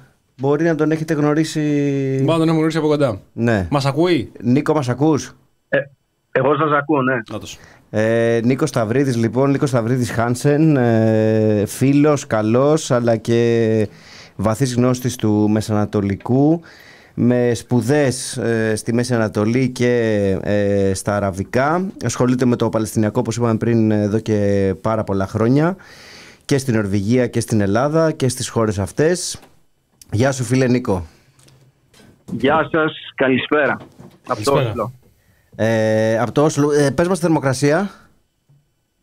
Θερμοκρασία, εντάξει, ζέστη, έχουμε γύρω στους δε- στους 10 βαθμούς. Α, Εντάξει. Μια χαρά. Εδώ ο Βλαχόπουλος πήγε Μαδρίτη την προηγούμενη εβδομάδα και 35 βαθμούς. Είχε βρά... έβρασε στο κοκαλό του. Σούπα έκανε στο τέλος με το κορμί του. Μια Ε, χαρά είστε. Λοιπόν, ε, σε πήραμε Νίκο σήμερα να συζητήσουμε λίγο ένα θέμα που έχει βγει πάλι στην επικαιρότητα. Ε, κάνανε λάθος όσοι ε, θεωρήσαν ε, όλα αυτά τα, όλο αυτό το διάστημα ότι το Παλαιστινιακό έχει πεθάνει. Ε, μόνο, μόνο πεθαμένο δεν είναι, πραγματικά. Μόνο Δηλαδή, πεθαμένο δεν είναι. Ε, μετά τις ε, επιθέσεις έτσι, της, ε, της Χαμάς το, το Σάββατο και να μας πεις την άποψή σου ως ειδικός στο Και, θέμα. μια, και έτσι μια περίληψη γενικότερα. Σίγουρα έχουν πολλοί ακροατές, έχουν ακούσει τι έχει γίνει, έχουν δει. Υπάρχουν πολλά βίντεο τα οποία κυκλοφορούν ε, για πρώτη φορά τόσα πολλά, τα οποία έχουν μονοπολίσει Twitter, Facebook και άλλες πλατφόρμες. Ε, μία έτσι να κάνουμε μια μικρή αναδρομή τις τελευταίες τρει μέρες τι γίνεται και σε τι σημείο είναι αυτή τη στιγμή, γιατί είναι σε σημείο καμπής η κατάσταση. Μμ. Ε, η κατάσταση γενικά είναι και πολύ απρόβλεπτη, ε, γιατί δεν ξέρουμε και ποιοι είναι από πίσω. Ε, το θέμα είναι ότι τις τελευταίες μέρες, όπως είπατε, έχουν ε, ε, γίνει κάποιες επιθέσεις ε, πολύ αρνητικές κατ' εμέ για το Παλαιστινιακό και εννοείται βέβαια και για τους, ε, για τους αμάχους ε, πρώτα απ' όλα αυτή τη φορά ε, στην πλευρά του, του Ισραήλ για την ώρα ε, όπου αυτές οι σφαγές ε, σήμερα το πρωί έβλεπα γύρισα και κοίταξα τις σφαγές που είχαν γίνει από πριν ε, την ίδρυση του Ισραηλινού κράτους το 48 και μέχρι σήμερα ουσιαστικά και μιλάμε ότι είναι οι μεγαλύτερες ε, σφαγές αμάχων που έχουν γίνει στην ιστορία αυτής ε, τη- της σύγκρουσης τέλος πάντων, μεταξύ των Παλαιστινίων και των ε, Ισραηλινών ή των Σιωνιστών. Ε, και μιλάμε για μεθόδους που ε, βλέπουμε, έχουμε δει ας πούμε, ε, τα τελευταία χρόνια μόνο από άλλες Ισλαμοφασιστικές οργανώσεις όπως το ISIS. Ε, κάτι που μέχρι τώρα ε, στην περίπτωση των Παλαιστινίων δεν, την, δεν τα είχαμε βιώσει με αυτόν τον τρόπο. Είχαμε, είχαμε δει και πιο παλιά με τα, με τα κομμουνιστικά εθνικοαπελευθερωτικά κόμματα ε, κάποιες επιθέσεις ε, τρομοκρατικές με τις αεροπειρατείες ε, αλλά με πολύ λίγα θύματα. Ε, και επίσης έχουμε δει πιο παλιά, είχαμε ε, στη δεκαετία του 90 και του 2000 κυρίως τις ε, επιθέσεις αυτοκτονίας σε λεωφορεία και σε εστιατόρια στο Τελαβίβ που βέβαια και αυτές ήταν ε, ε, τρομοκρα- ε, τρο- ε, τρομοκρατικές ενέργειες από την πλευρά της Χαμάς και της ε, Ισλαμικής Τζιχάντ. Ε, αυτό που έγινε τώρα όμως είναι κάτι τελείως διαφορετικό. Ε, είναι δηλαδή μια Ισλαμιστική οργάνωση που ξεκάθαρα με την υποστήριξη ε, εξωτερικών παραγόντων και μυστικών υπηρεσιών ε, ξένων δυνάμεων έχουν κάνει μια επιχείρηση ε, πάρα πολύ οργανωμένη.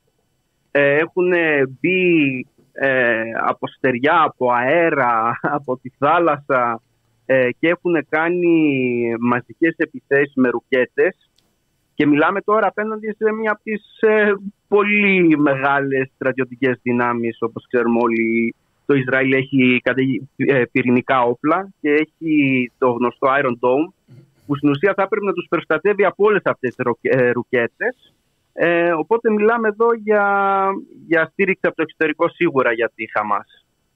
Ε, πείτε μου. Ναι, Μία ερώτηση εδώ, Δημήτρης. εγώ αυτό που ήθελα Ναι, να ναι, σε ναι. ρωτήσω ε, γιατί έχει ε, σημασία να το δούμε και αυτό. Ε, από ό,τι ξέρουμε η Χαμάς είναι ουσιαστικά μια οργάνωση η οποία δημιουργήθηκε από τον Ισραηλινό στρατό και από τη Μοσάντ απέναντι στον, ε, στον Αραφάτ. Αυτό είναι ιστορικά καταγεγραμμένο από το 1992. Αυτό που θα ήθελα να δούμε αυτή τη στιγμή είναι δύο πράγματα. Πρώτα απ' όλα, εάν νομιμοποιούμαστε να μιλάμε για εξέγεση των Παλαιστινίων, αυτό είναι το πρώτο, και δεύτερον, αν θα μπορούσε, ε, κατά τη γνώμη σου, να υπάρχει μία, ε, μία σύζευξη με τις ε, πρόσφατες ε, εξελίξεις ε, που αφορούν και την ε, σύμπλευση, την προσέγγιση της, του Ισραήλ με την Τουρκία, με τη Σαουδική Αραβία και με όσα έχουν συμβεί στον Αγκόρνο Καραμπάχ. Mm. Mm, Ε, καταρχάς το, το γεγονός ότι, ότι κατορθώνει κατά κάποιο τρόπο να, να, εμφανίσει πάλι, να εμφανιστεί πάλι η Χαμάς ως η, η, δύναμη που ε, εκπροσωπεί ας πούμε, το Παλαιστινιακό κίνημα. Έτσι, είναι κάτι πολύ αρνητικό για το Παλαιστινιακό. Ισχύει όμως δηλαδή για το Παλαιστινιακό ε, ε; ε, Έχει βάση αυτή η κατηγορία που ε, προσπαθούν ε, να στρέψουν απέναντι εν γέννη σε όλους τους Παλαιστίνιους ότι αυτό, αυτή η ομή επίθεση βίας αφορά όλους τους Παλαιστίνιους; Δεν αφορά όλους τους Παλαιστινίους. Οπωσδήποτε δεν, δεν αφορά όλους τους Παλαιστινίους. Δυστυχώς όμως ε, η στροφή ε, προς τον Ισλαμισμό ε, μετά την κατάρρευση ουσιαστικά των άλλων δυνάμεων ε, για, για διάφορους λόγους, είναι περίπλοκο, μπορούμε να το συζητήσουμε, αλλά είναι δηλαδή η ΦΑΤΑΧ, το PLO και τα λοιπά έχουν, έχουν διαλυθεί. Δεν, είναι, δεν υπάρχουν πια ως, ως ε, φωνές, δεν τους εμπιστεύεται κανείς. Γι' αυτό και στη Δυτική Όχθη, που και στη Δυτική Όχθη το φέτος έχουμε δει πάνω από 200 νεκρούς από Παλαιστινίους ε, από Ισραηλινά πυρά. Ε, δεν, βλέπουμε, δεν, δεν υπάρχει ας πούμε, ούτε, ε, ούτε αριστερή αντίσταση, ούτε από τη Φατάχα ας πούμε, που είναι πιο σοσιαλδημοκρατική, να το πούμε έτσι. Δεν, δεν υπάρχει ας πούμε, αυτή η αντίσταση πια. Γιατί, γιατί αυτό είναι, έχει ενδιαφέρον να μας το εξηγήσεις για να δούμε λίγο και, ε, και πιο σφαιρικά το ζήτημα.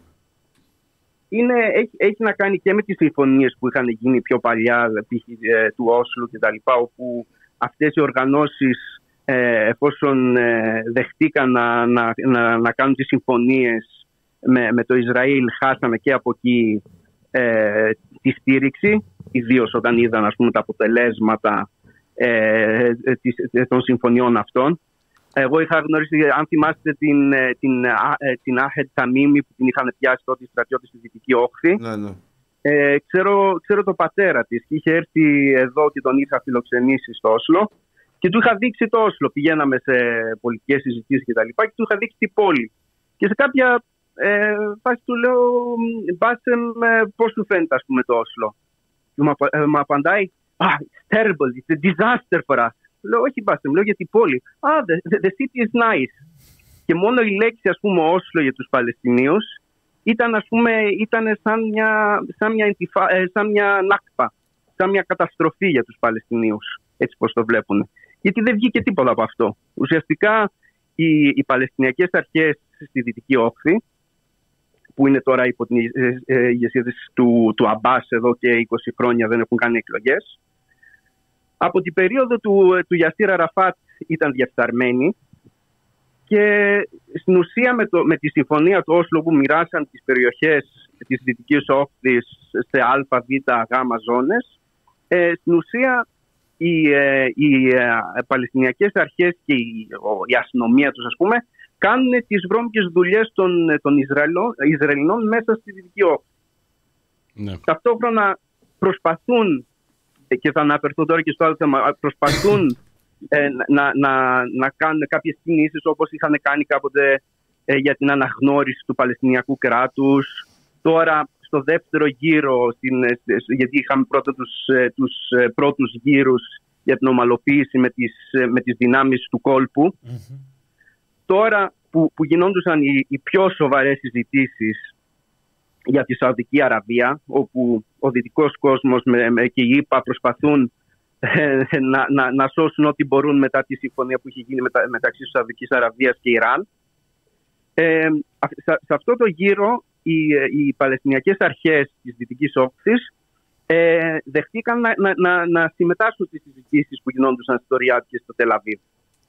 Δηλαδή, εγώ μιλούσα με τους Παλαιστίνιους φίλους μου και μου λένε κάτι μαγειρεύουν γιατί βλέπουμε ότι, ε, ότι έρχονται οι Σαουδάραβες στη, στη, στη Ραμάλα, ας πούμε. Ναι, και είναι και μια Ε, χώρα είναι που ξεκάθαρο ακόμα και ότι- τώρα παίζει ρόλο κλειδί, έτσι. Βεβαίως, βεβαίως. Οπότε εγώ πιστεύω ότι εκεί μπορεί να είναι και, και όλος, ο, δηλαδή η Χαμάς σε συνεργασία με το Ιράν, αυτό είναι ένα ενδεχόμενο, μπορεί πολύ πιθανό να θέλουν να, να σαμποτάρουν αυτή την, ε, την, ε, την πιθανή πρόοδο μιας τέτοιας συμφωνίας. Είναι- Α, μάλιστα. αφορά το σχέδιο Biden, αυτό που έλεγαν και το προηγούμενο διάστημα. Ναι, ναι, ναι. Μμμ. Ακριβώς. Οπότε Ακριβώς. υ- υπάρχει ε, σύνδεση και με τις εξελίξεις που είχαμε και στον Αγκόρνο Καραμπάχ; Πολύ πιθανό να είχαν και εκεί πιστεύω ότι παίζει ρόλο, γιατί εγώ ε, το Για να ανέφερα δούμε και λίγο στο την Τουρκία Black σε όλα Ops αυτά. Ακριβώς, ότι ε, είναι τρεις, οι, οι τρία τα ενδεχόμενα όπως το βλέπω εγώ, μπορούν να είναι και πολλά περισσότερα εννοείται. Είναι εμπλοκή Ρωσίας, δηλαδή ρώσικων μυστικών υπηρεσιών. Είναι ε, τις ε, Τεχεράνιες που είναι σχεδόν βέβαιο γιατί είναι ούτως ή άλλως υποστηρικτές και της Χαμάς ενώ με οπλικά συστήματα κτλ. Παρόλο που είναι ε, Σουνίτες Ιήτες, δηλαδή η Χαμάς Σουνίτες, η, η, ε, το Ιράν ε, Σιητικό, ε, υπήρχε πάντα η στήριξη και μέσω της Χεσμολάχ. Και το τρίτο ενδεχόμενο είναι η Τουρκία. Που η Τουρκία, ας πούμε, ξεχνάμε ότι ανήκει στην ίδια οργάνωση. Δηλαδή, ο Ερντογάν στην ουσία στηρίζει το ίδιο κίνημα. Το, το, η Χαμάς και ο Ερντογάν είναι στην ουσία και οι δύο κομμάτι της μουσουλμανικής αδελφότητας. Δεν μπορούν να ξεχωρίσουν, δεν μπορούμε να τους ξεχωρίσουμε ουσιαστικά. Για- Οπότε, Για να δούμε και την απάντηση μετά του Ισραήλ. Δηλαδή, βλέπουμε τώρα, είχαμε κάνει, κάναμε αυτή την ανάλυση για το θέμα της Χαμάς, όμως βλέπουμε και εδώ μια απάντηση μετά του Ισραήλ, η οποία μέχρι τώρα και θα, σίγουρα θα κλιμακωθεί, είναι πάρα για ακο- ακόμη μια φορά, είναι πάρα πολύ σκληρή. και πού είστε ακόμα, δεν είναι, αυτό δεν έχουμε δει ακόμα, δεν είναι ούτε καν το ξεκίνημα αυτό που έχουμε Ναι. δει. Πιστεύεις ότι θα Γιατί μπει το, στην όρια για- της γιατί το Γάζας; γεγονός είναι ότι ε, έχουν τώρα τουλάχιστον 100, 100 εχμαλώτους μέσα στη Γάζα. Και από ό,τι, από ό,τι βλέπω έχουν και η Ισλαμική Τζιχάντ άλλους 30 τουλάχιστον. Νικόλα, θεωρείς ότι θα Αυτό- μπουν στη λωρίδα της Γάζας; Με χερσαίες δυνάμεις. Ναι. Θα, θα, μπουν, θα μπουν, έτσι πιστεύω. Θα μπουν ε, και κυρίως για να προσθέσω, ε, ε, από ό,τι βλέπουμε μέχρι στιγμή η Χαμάς λέει ότι δεν δέχεται, που πάντα δεχόταν, να συζητήσει ανταλλαγή ε, φυλακισμένων, ας πούμε. Ε, ας πούμε την προηγούμενη φορά με το Σαλίτ είχαν, είχαν έναν Ισραηλινό οι, οι, ε, οι Παλαιστίνοι, η Χαμάς και, και κατάφεραν να βγάλουν νομίζω 1024 ε, οι Παλαιστίνοι από τις φυλακές ως ανταλλαγή. Ε, αυτή τη φορά δεν δέχεται μέχρι στιγμής η Χαμάς ούτε καν να το συζητήσει. Οπότε ε, εγώ πιστεύω ότι θα αναγκαστούν οι Ισραηλοί να κάνουν ε, ε, ε, επιχειρήσεις τελείως, ε, τελείως διαφορετικού χαρακτήρα από ό,τι στο παρελθόν και μετά θα πιστεύω ότι θα, θα χειροτρέψουν ακόμα περισσότερο. Δηλαδή μπορεί να τελειώσουν εντελώς με τη Γάζα. Ξέρεις γιατί στο λέω. Πώ, γιατί- συγγνώμη, πώς, δηλαδή, πώς, λες, πώς εννοείς δηλαδή, θα τελειώσουν τελείως με τη Γάζα; Θα μπουν και θα κάνουν κατάληψη Ε, ουσιαστικά της Γάζας, θα την ισοπεδώσουν. θα πιστεύω ότι μπορεί να, να χρησιμοποιήσουν ε, αυτό, ο- αυτό που είχαν ονομάσει το Dahia Doctrine. Η, το, η Dahia είναι μια περιοχή στο νότιο, στη νότια βηρητό της, ε, του Λιβάνου όπου είχαν μπει και είχαν βομβαρδίσει τα πάντα, δηλαδή τα είχαν διαλύσει όλα. Ναι.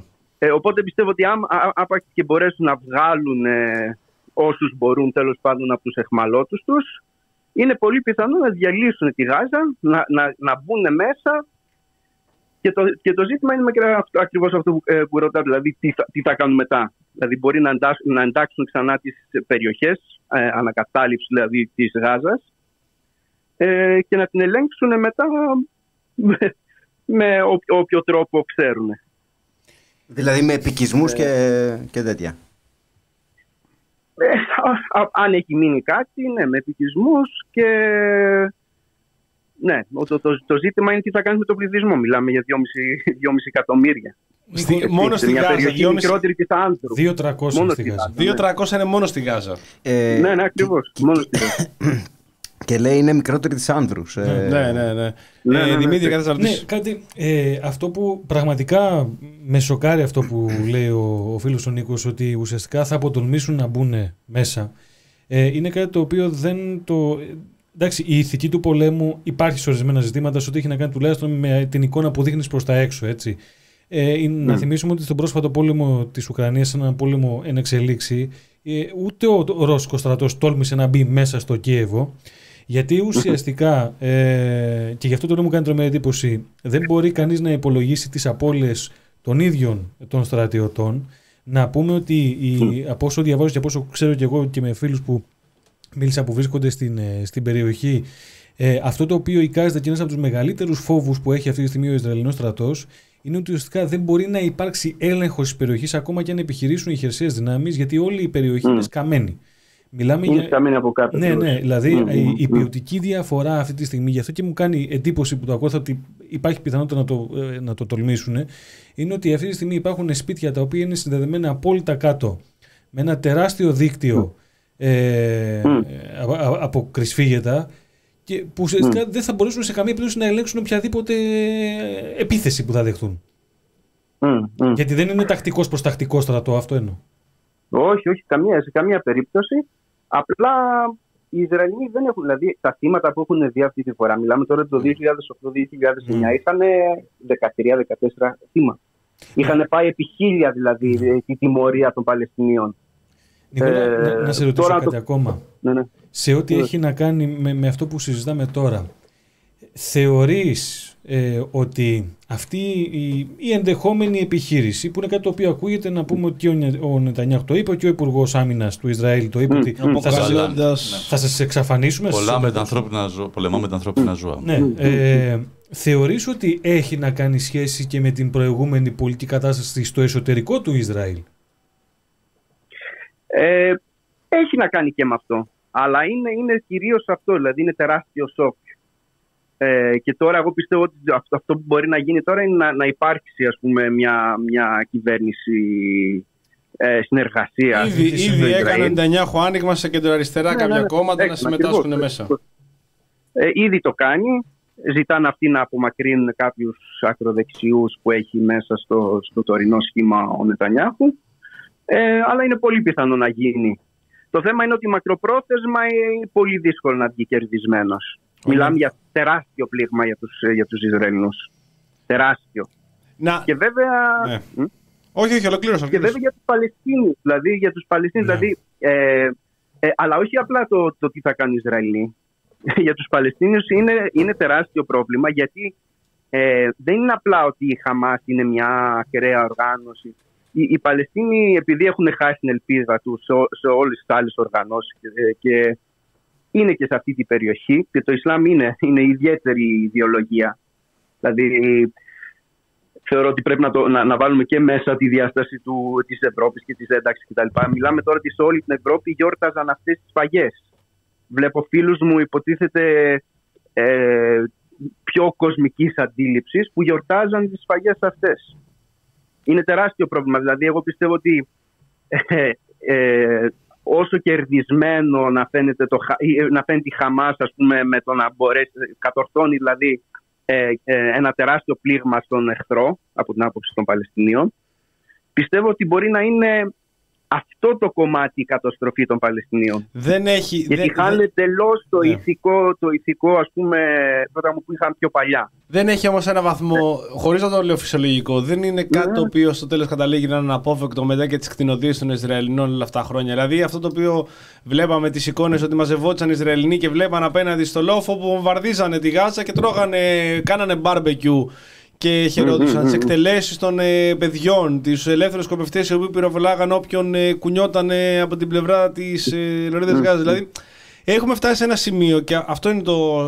Δεν βρίσκω τίποτα φυσιολογικό σε αυτό. Απλά λέω ότι ε, ε, εμείς εδώ συζητάμε τώρα πο- πολύ λίγη ώρα το, το, το θέμα της Παλαιστίνης, το θέμα τη- του, του Μεσανατολικού. Είναι ένα θέμα το οποίο είναι τεράστιο. Είναι, μπορεί να συζητάμε εδώ Τεράστιο, ναι. 8 ώρες και να μην ε, έχουμε πει σχεδόν Καλά, τίποτα. ναι, και να... Είναι μια, Ακριβώς. είναι μια ιστορία η οποία τραβάει εδώ και σχεδόν 70 χρόνια. Αλλά βλέπω και στον κόσμο μία μεταστροφή, τουλάχιστον δεν ξέρω εδώ στην Ελλάδα, δεν ξέρω, γι' αυτό θέλω να σα ρωτήσω, στο, εκεί που ζεις, πώς βλέπεις τον κόσμο να αντιλαμβάνεται τα μέχρι τώρα δεδομένα; Νομίζω ε, για να απαντήσει και ο Νίκος συνολικά νομίζω ότι αυτό ακριβώς ε, θέτει ως κίνδυνο ο Νίκος αυτή τη στιγμή Ναι. ότι χάνει ε, λόγω αυτής της Το έρισμα. Ε, χάνει την ηθική νομιμοποίηση που είχε ο Παλαιστινιακός αγώνας τόσα χρόνια Η οποία έτσι κι αλλιώς έχει, ε, έχει αντιστραφεί η κατάσταση και υπάρχει πολλοί οι οποίοι στηρίζουν το Ισραήλ σε αντίθεση. Τουλάχιστον εδώ στην Ελλάδα, γι' αυτό ξαναλέω. στην Ελλάδα ναι Η Ελλάδα είναι και λίγο ιδιαίτερη περίπτωση λόγω ΣΥΡΙΖΑ που, ήταν, που έχει ε, στην ουσία κάνει την Ελλάδα ένα από τα πιο σιωνιστικά, φιλοσιωνιστικά και φιλοϊσραηλινά κράτη στις αντιλήψεις της αριστεράς. Πιστεύω ότι μόνο, μόνο η, η, η γερμανική αριστερά πιθανό να είναι ένα κομμάτι της, να είναι τόσο φιλοϊσραηλινή όσο είναι η υποτιθέμενη αριστερά μετά του ΣΥΡΙΖΑ. Αλλά και, Ε, και ο Μητσοτάκης τώρα, βέβαια, με την εκλογή του. Εντάξει, πάντα ήταν τη Νέα Δημοκρατία, βέβαια. Ο, ο Ε, Μητσοτάκης ε, οικογενειακά ήταν πάντα ε, φιλοϊσραηλινή και έκανε αυτές τις κινήσεις. Εγώ μιλάω όμως για το. Για, Ναι, για το ναι. να, δηλαδή, καταφέραμε δηλαδή μια χώρα που ήταν, ε, που ήταν ε, παραδοσιακά φιλοπαλαιστίνια ξεκάθαρα. Δηλαδή οι κινήσεις. Ακόμα και τώρα μιλάω με, με άτομα που ήταν. ε, ε, που είχαν εμπειρία από, από την ε, Τινησία και τη Λιβύη που είχαν φύγει με τα καράβια που είχε στείλει ο, Παπα, ο Ανδρέας του Παπανδρέου τότε ε, το 82 στη Βηρητό. Δηλαδή υπήρχε, υπήρχαν σχέσεις πολύ στενές ναι. και με το κουρδικό και όλα αυτά που ήταν ε, την ίδια περίοδο. Ε, αυτά όλα έχουν εξαφανιστεί. Δεν υπάρχουν. Ο Ε, κόσμος και επηρεάζεται ναι- και από την κρατική θέση. Δηλαδή, επηρεά... δηλαδή λες, πάμε όπως και είπες και εσύ, το 80 Εννοείται. ήταν ένα πολύ μεγάλο ποστό το οποίο ήταν φιλοπαλαιστινιακό. Ε, τώρα πια έχουμε φτάσει και ειδικά με αυτή την κυβέρνηση η οποία. μ, Δηλαδή, βλέπουμε Καλά, ναι, περιπτώσεις ανθρώπων όπως είναι ο Άδωνης Γεωργιάδης, ο Μάκης Αβορή και ο Θάνος Πλεύρη, οι οποίοι πουλάγανε βιβλία που λέγανε δεν υπήρχε το λοκαύτωμα, ήταν ένα παραμύθι. Αντισημιτικά, ναι, ναι. Αντισημιτικά, τα οποία τώρα έχουν, βγάζουν φωτογραφίες με σημαίες του Ισραήλ που λένε I stand with Israel, παραδείγματο χάρη. Δηλαδή, όταν Κα- έχουμε. Καθόλου σπάνιο. Ναι. Ναι. ναι, ναι. Το βλέπουμε αυτό. Το βλέπω ενώ σπάνιο. ο- Δεν είναι, βασικά δεν είναι σπάνιο για την ακροδεξιά. Δηλαδή ε, και ο Ζελένσκι υποτίθεται ότι είναι Εβραίος, είναι φιλοϊσραηλινός και χειροκροτούσε τον, ε, τον, Τον Ναζί στην- ε, στον ε, Καναδά. ε, στη- στην- στο Καναδά. Υπάρχουν τέτοιες συνδέσει πάρα πολλές και, και στην Ουγγαρία έχουμε τέτοιες περιπτώσεις κτλ. Αλλά η, η μεταστροφή αυτή που έγινε στην Ελλάδα μέσα σε πολύ μικρό διάστημα στην αριστερά ήταν κάτι. Εγώ τουλάχιστον δεν το έχω παρατηρήσει αλλού. Στο, εκεί που ζεις, Νορβηγία, στο δηλαδή- Όσλο, στην Νορβηγία, πώς Νορβηγία- είναι το κλίμα; Ε, Στην Νορβηγία τώρα βλέπω ας πούμε ότι ξεκάθαρα υπάρχει ε, ε, ξεκάθαρα υπάρχει ας πούμε μια, ε, ένας τρόμος με αυτό που έγινε με, το, με, με, τη, με τη Χαμάς δικαίως, εντάξει νομίζω όλοι αντιδράμες σε αυτό δεν είναι, όλοι το καταδικάζουμε πιστεύω αυτό που γίνεται και με τον τρόπο που έγινε ε, αλλά δεν έχει, απα- ε, δεν έχει υπάρξει αυτή τόσο τεράστια αλλαγή δηλαδή τώρα ας πούμε όταν διαβάζω ελληνικά μέσα είναι λες και είναι Ισραηλινά μέσα. Ναι. Νικόλα, Δεν βλέπω δηλαδή πολύ λίγες περιπτώσεις που θα πούμε ένας Βολιόπουλος, κάποιοι άτομα που θα βγουν ας πούμε, και θα μιλήσουν ε, για, για, για κάτι άλλο. Που, εντάξει και εκείνο πιστεύω μερικές, μερικές φορές το παρακάνουν. ε, γιατί όντως είναι μια τεράστια καταστροφή. Και εγώ θεωρώ ότι ακριβώς επειδή έχω μελετήσει τον Ισλαμοφασισμό και, και, και, και είναι, είναι πραγματικά φασισμός. Δηλαδή μιλάμε για, για, για κτηνόδη ιδεολογία ας πούμε. Ε, κτηνόδη, οπότε είναι, δεν, είναι, δεν, πρέπει, ας πούμε, δεν πρέπει να υπάρξει στήριξη σε αυτό. Και δεν ξέρω τώρα πώς θα είναι, πώς θα είναι δυνατόν στο μέλλον να στηρίξεις άλλες δυνάμεις εφόσον ε, έτσι, πως, έτσι όπως εξελίσσεται στη Δύση ε, οι, Παλαιστίνοι, οι Παλαιστίνοι έχουν χάσει ας πούμε, αυτό το, ε, το ηθικό που είχαν ας πούμε, απέναντι στους Ισραηλινούς ότι ήταν οι αδύναμοι, ότι ε, κάνανε κάποιες μι- μικροεπιθέσεις και μετά τους τιμωρούσαν. Τώρα αυτή η επίθεση είναι τεράστια. Ε, Έχει, έχει α- απίστευτα πολλά θύματα. Πώς πιάστηκε στον ύπνο όμως η Μοσάντε, Δηλαδή αυτό το οποίο λένε ότι η Μοσάντε, ο Ισραηλινός στρατός, δεν καταλάβανε τίποτα. Είδαμε ανατινάξεις ε, του, αυτού του τείχους που έχουν φτιάξει. Αλεξίπτωτα ε, που πέφτανε στο Και μετά rave. τους τιμωρούσαν. Τώρα αυτή η επίθεση είναι τεράστια. Ε, εντάξει, δεν ήταν οι έχει- πιο έχει αναπτυγμένες απίστευτα πολλά τεχνολογίες. Συγγνώμη, συγγνώμη, αναγκαστικά. ένα λεπτάκι. Εντάξει, ε, ολο- Ναι, sorry. το sorry. κλεισέ, εντάξει, Ναι, εντάξει, ναι. γιατί εγώ όταν ε, μικροφώνησε. Πες μας, Νίκο, συγγνώμη. Ε, λέω ότι δεν ήταν οι πιο τρομερές τεχνολογίες αυτές που χρησιμοποίησαν. Ε, δεν είναι δηλαδή ότι αν, αν κάνανε μία από αυτές τις κινήσεις και στο παρελθόν έχουν ε, καταθέσει να μπουν και με από τούνελ και με, με κάποιους τρόπους. Αλλά αυτό το τόσο μαζικό, οργανωμένο που ξεκάθαρα θα έπρε- πρέπει να έχει οργανωθεί εδώ και μήνες. Δηλαδή δεν είναι κάτι που γίνεται ε, στα γρήγορα. Ε, δείχνει ότι υπάρχει, υπάρχει υποστήριξη από έξω και πολύ σοβαρή. Ε, και, και, και βέβαια είναι α- σχεδόν απίθανο να μην έχουν ακούσει Ισραηλινοί κάτι. Δεν λέω ότι, ότι αφήσαν να γίνει αυτή η επίθεση με αυτόν τον τρόπο, αλλά πρέπει να έχουν παραβλέψει κάποιες ε, πληροφορίες, γιατί είναι, μιλάμε τώρα ότι ξέρουν τα πάντα.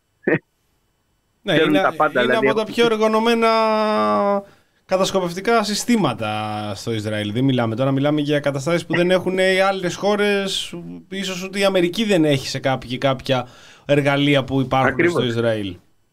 Εγώ την τελευταία φορά που προσπάθησα ε, να, να μπω στη Δυτική Όχθη, με είχαν σταματήσει τα σύνορα μεταξύ Ιορδανίας και Παλαιστίνης με Δυτικής Όχθης. Οι Ισραηλοί βέβαια, γιατί ελέγχουν όλα τα σύνορα. Και οι συνεντεύξεις που μου κάνανε, γιατί με κρατήσανε 10 ώρες ε, για ανακρίσεις κτλ. Και, τα λοιπά, και τελικά δεν με αφήσαν να μπω. Ε, ξέρανε πράγματα για το τι κάνω στο Όσλο, για το ακριβώς τι κινήσεις έχω κάνει. Δηλαδή, μιλάμε τώρα για έναν ε, τότε ακτιβιστή ας πούμε στο Όσλο Φαντα, φανταστείτε δηλαδή τι πληροφορίες έχουν για, για, για τους υπεύθυνους της Χαμάς δηλαδή δεν, δεν είναι, είναι αδιανόητο να μην έχουν μάθει κάτι Και υποτιμήσανε τον κίνδυνο, θεωρήσαν ότι ίσως δεν θα γίνει σε αυτή τη χρονική στιγμή; Να μην πούμε στη λογική Υποτιμή- ότι μπορεί να το επιτρέψανε γιατί μπορεί να τους εξασφάλιζε τη δυνατότητα να κάνουν αυτό το οποίο θέλουν να κάνουν στη Γάζα, μας χάρη. Μμ, μμ. Όλα, όλα, όλα, Όλα μαζί. τα έχω σκεφτεί, αλλά δεν, δεν, δεν, δεν, δεν μπορείς ας πούμε, αυτά να βγεις να το πεις χωρίς Ναι. να έχεις κάποια στοιχεία. Δεν, δεν, έχουμε, δεν υπάρχουν τέτοια στοιχεία και δεν νομίζω με την λογική των Ισραηλινών τόσο εύκολα να το αφήνανε.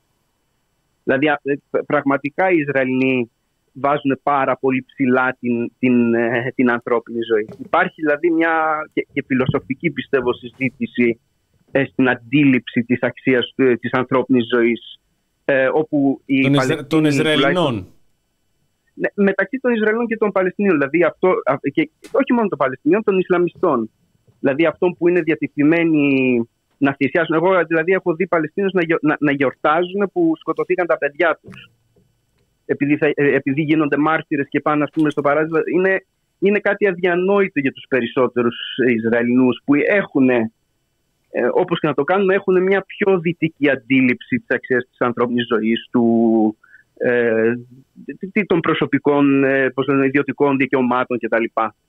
Δεν, δεν, δεν νομίζω δηλαδή να, αφήσα, να ξέραν ότι θα γίνει κάτι τέτοιο και να το αφήσανε, αλλά ότι πρα- παραβλέψανε ή καθησυχάσανε λίγο με, με, με το ότι η Χαμάς το τελευταίο καιρό ε, δεν, δεν είχε κάνει επιθέσεις. Υπήρχε και μια ε, ηρεμία και με, με, με, με τη στήριξη λίγο της, ε, της Αιγύπτου, με, με, με, του, κο- με το κόλπο σε, σε κάποιο βαθμό και υπήρχε μια ηρεμία. Είχαμε πολύ καιρό τώρα να δούμε εντάσεις και το τελευταίο καιρό, αν, αν ε, παρατηρήσατε, όταν υπήρχαν εντάσεις με τη Γάζα, δεν αναφέρανε τη Χαμάς. Μιλούσαν κυρίως για τη, για τη Ισλαμική Τζιχάντ και για κάποιες άλλες μικρότερες ομάδες. Οπότε δεν ήταν, ε, δηλαδή ήταν όντως πιο ήρεμα τα πράγματα. Οπότε πιθανό να τους, να τους ε, εξέπληξαν με αυτόν τον τρόπο με στήριξη, επαναλαμβάνω, από, από, από μυστικές υπηρεσίες από το έξω. Δεν, δεν πιστεύω ότι Μάλιστα. έγινε αυτό από τη Χαμάς και μόνο. Ε, τελευταία ερώτηση από μένα, δεν ξέρω αν θέλουν και τα παιδιά. Ε, πώς βλέπεις το μέλλον τώρα και αν ε, υπάρχει, και αν υπάρχει έτσι, αν είναι ζωντανό ακόμα, ακόμα και το αίτημα των δύο κρατών ας πούμε που ε, υπάρχει; Το, τα, τα δύο κράτη για μένα ως λύση έχει, έχει λήξει, δεν, δεν υπάρχει. Δεν υπάρχει για πάρα πολλούς λόγους, γιατί ε, πρώτον δεν, δεν- ε, η Δυτική Όχθη έχει μοιραστεί σε χίλια κομμάτια. Δεν υπάρχει, δηλαδή, δεν υπάρχουν δύο κράτη. Ε, λόγω των Ε, επικισμών, γεωγρα- λες. λόγω των επικισμών, λόγω της απόστασης μεταξύ ε, Γάζας και Δυτικής Όχθης. Ε, η, δηλαδή δεν, δεν υπάρχει, η οικονομία είναι τελείως, δηλαδή ε, εδώ μιλάμε ας πούμε για, το μποϊ, για μποϊκοτάζ και μιλάμε τους Παλαιστίνους που ζουν στη Παλαιστίνη, είναι αδύνατο για μας να κάνουμε μποϊκοτάζ. Δηλαδή όλα τα προϊόντα που μας προσφέρουν είναι Ισραηλινά, δηλαδή στην ουσία είναι μία οικονομία, οι, οι Ισραηλοί ελέγχουν το νερό, ε, ελέγχουν ε, το ρεύμα σε πολλές περιπτώσεις. Ελέγχουν τους, ε, ε, τους δρόμους όλους. Ε, σε πολλούς δρόμους δεν μπορούν να οδηγούν καν οι Παλαιστίνοι. Ε, τους έχουν, δηλαδή δεν, δεν, υπάρχει, δεν υπάρχει δυνατότητα ή πιθανότητα να δημιουργηθούν δύο κράτη. Υπάρχει δηλαδή και μια εθνοκάθαρση σε αυτό το κομμάτι. Αν μπορούμε να την πούμε έτσι καταχρηστικά τον όρο, πέρα από την εθνοκάθαρση που κάνουν τόσα χρόνια οι Ισραηλινοί, υπάρχει και μια εθνοκάθαρση σε επίπεδο υποδομών, σε επίπεδο του νερού που Θα το έλεγα λες. περισσότερο apartheid από ότι Ναι. εθνοκάθαρση, να σου πω την αλήθεια έτσι πώς είναι. Όχι ότι δεν συζητήθηκε η εθνοκάθαρση, συζητήθηκε από επίσημα κύλη υπουργών. Ε, η μεταφορά όπως την λένε, όπου, όπου συζητάνε τη μεταφορά των Παλαιστινίων στη Ιορδανία ή με άλλους τρόπους.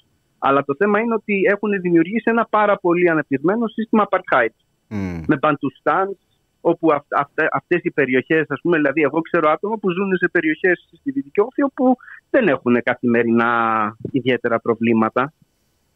Ε, αλλά στις περι, περισσότερες περιπτώσεις ε, για να μπορούν να ζήσουν δουλεύουν για, ε, για, για τους Ισραηλινούς. Είτε μέσα στο Ισραήλ είτε μέσα στους επικισμούς. Ναι. Ε, μιλούσα ε, ε, πριν δύο εβδομάδες με μια καθηγήτρια στο, στο Πανεπιστήμιο της Δυτικής Όχθης στο Μπιρζέτ όπου μου έλεγε ότι ε, οι, Πα- ε, οι Παλαιστίνοι πια λέει τα- οι περισσότεροι μαθητές εκτός αν είναι από πλούσιες οικογένειες αναγκάζονται τα καλοκαίρια να δουλέψουν ε, ε, μαζεύοντας φρούτα κτλ. Για τους Ισραηλινούς όπου μετά τα, τα, τα φρούτα αυτά τα πουλάνε βέβαια οι Ισραηλινοί, τα εξάγουν κτλ. Ε, για να μπορούν να πληρώ, ε, πληρώνουν τα δίδακτρα. Αλλιώς είναι αδύνατον. Δηλαδή, ε, τους έχουν ένα σύστημα που τους αφήνουν να, να τα ξεπληρώνουν με, με δόσεις για δεκαετίες, αλλά δεν παίρνουν ποτέ πτυχία, δεν μπορούν. Οπότε, ας πούμε, λένε, ας πρέπει να δουλέψω καλύτερα ε, για, για τους Ισραηλινούς για, λίγο, για ένα μικρό διάστημα, να τα, να τα ξεπληρώσω, να πάρω τουλάχιστον το. Δηλαδή, είναι εντελώς συνδεδεμένα. Δεν υπάρχει ούτε Παλαιστινιακή οικονομία, ούτε Παλαιστινιακό κράτος.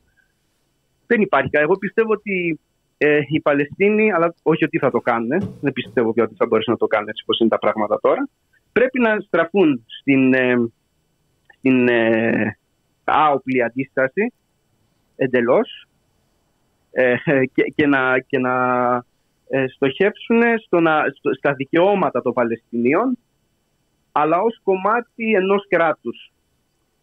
Εντός του, Γιατί αυτό θα γίνει ούτως ή άλλως. εντός του Ισραήλ. Ε, εντός, εντός Ισραήλ, ναι, εντός Ισραήλ κατά κάποιο τρόπο. Και το συζητάω και με Παλαιστίνιους που όταν είμαστε, ας πούμε, όταν είμαστε μικρότερη παρέα, μπορεί να μου πούνε ότι δεν τους ενοχλεί τόσο αυτό, το ενδεχόμενο. Δηλαδή, από το να παλεύουν για ένα κράτος που, δηλαδή, δεν, είναι αδιανόητο ε, να, να επιτρέψει το Ισραήλ να δημιουργηθεί ένα, ε, ένα λειτουργικό κράτος Παλαιστινίων στα σύνορά τους. Δεν υπάρχει αυτός σαν ενδεχόμενο. Ναι. Δεν υπάρχει δηλαδή. Δεν δεν θα μπορεί να έχει ούτε στρατό, δεν θα μπορεί να ελέγχει τα σύνορά του, δεν θα μπορεί να κάνει. Δηλαδή δεν, δεν, δεν, δεν υπάρχει καν ούτε γεωγραφικά, ούτε οικονομικά, ούτε ως πολιτική οντότητα ουσιαστικά δεν υπάρχει. Δηλαδή δεν, δεν, δεν υπάρχει αυτό το ενδεχόμενο. Οπότε πιο, πιο πιθανό είναι να μπορέσουν ε, να, να το παλέψουν τώρα, έτσι πώς είναι τα πράγματα τώρα. Ε, πιο, πιο πιθανό να παλέψουν για τα δικαιώματά τους μέσα στο, στο κράτος, όπως και να ονομαστεί αυτό. Π.χ. παλέσει όπως ήταν ε, ε, Βοσνία Χερζεχοβίνη θα μπορούσε να είναι Παλαιστίνη, Ισραήλ, ξέρω εγώ. Δηλαδή δεν είναι, δεν είναι αυτό το βασικό.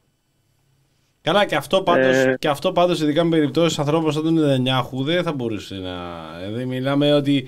Και, Μα δεν μιλάμε ούτως και- ή άλλως για τώρα. Ναι. Μιλάμε για πολύ μετά το θάνατο του Νετανιάχου. Και οι Θα χειροτερέψουν πολιτικές. πρώτα πολύ πολύ περισσότερο τα πράγματα. Ακριβώς, ναι. θα εξαθλειωθούν οι Παλαιστίνοι ε, σε πολύ μεγαλύτερο βαθμό και αν υπάρξει μετά αυτό που λέω, δηλαδή να παλέψουν για τα δικαιώματα ως, ως μία, μιας, ε, α- ε, ας πούμε ομάδας μέσα στο κράτος. Και πάλι υπάρχουν πάρα πολλά προβλήματα και σε, αυτό το, σε αυτή τη λύση γιατί με, το δημογραφικό, με τη δημογραφική εξέλιξη των Παλαιστινίων συγκριτικά με των Ισραηλινών είναι φόβος, δηλαδή δεν θέλουν, δηλαδή τι δημοκρατικό κράτος. Άμα το αποτρέψουν, άμα επιτρέψουν σε όλη την περιοχή να, να, να λειτουργήσει δημοκρατικά με, το δημογρα... με τη δημογραφική εξέλιξη που προβλέπεται για, για, τους, για τους δύο λαούς θα είναι μειονότητα πάλι οι Εβραίοι, δεν θα το δεχτούν ποτέ. Ναι. Το είχα συζητήσει δηλαδή συγκεκριμένα και με το, ε, τον Φίνκελστάιν, ε, τον καθηγητή από, από την Αμερική και συζητούσαμε ακριβώς αυτό το πράγμα που και αυτός μέχρι πρόσφατα στήριζε τα δύο κράτη γιατί λέει δεν θα επιτρέψουν ποτέ οι Ισραηλοί να γίνει κάτι. Τώρα βλέπω ότι αρχίζει και αυτός να αλλάζει λίγο άποψη σε αυτό το θέμα.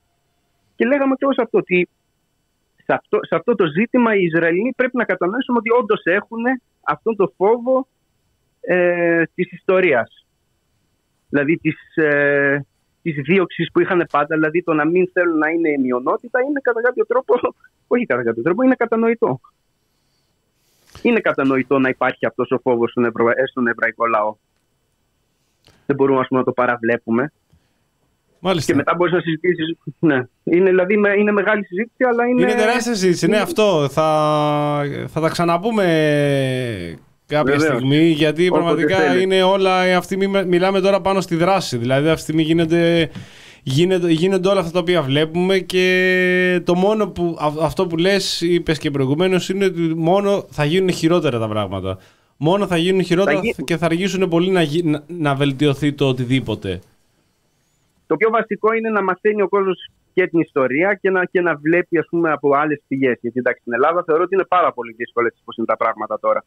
Δεν ενημερώνεσαι ουσιαστικά για κανένα θέμα εύκολα.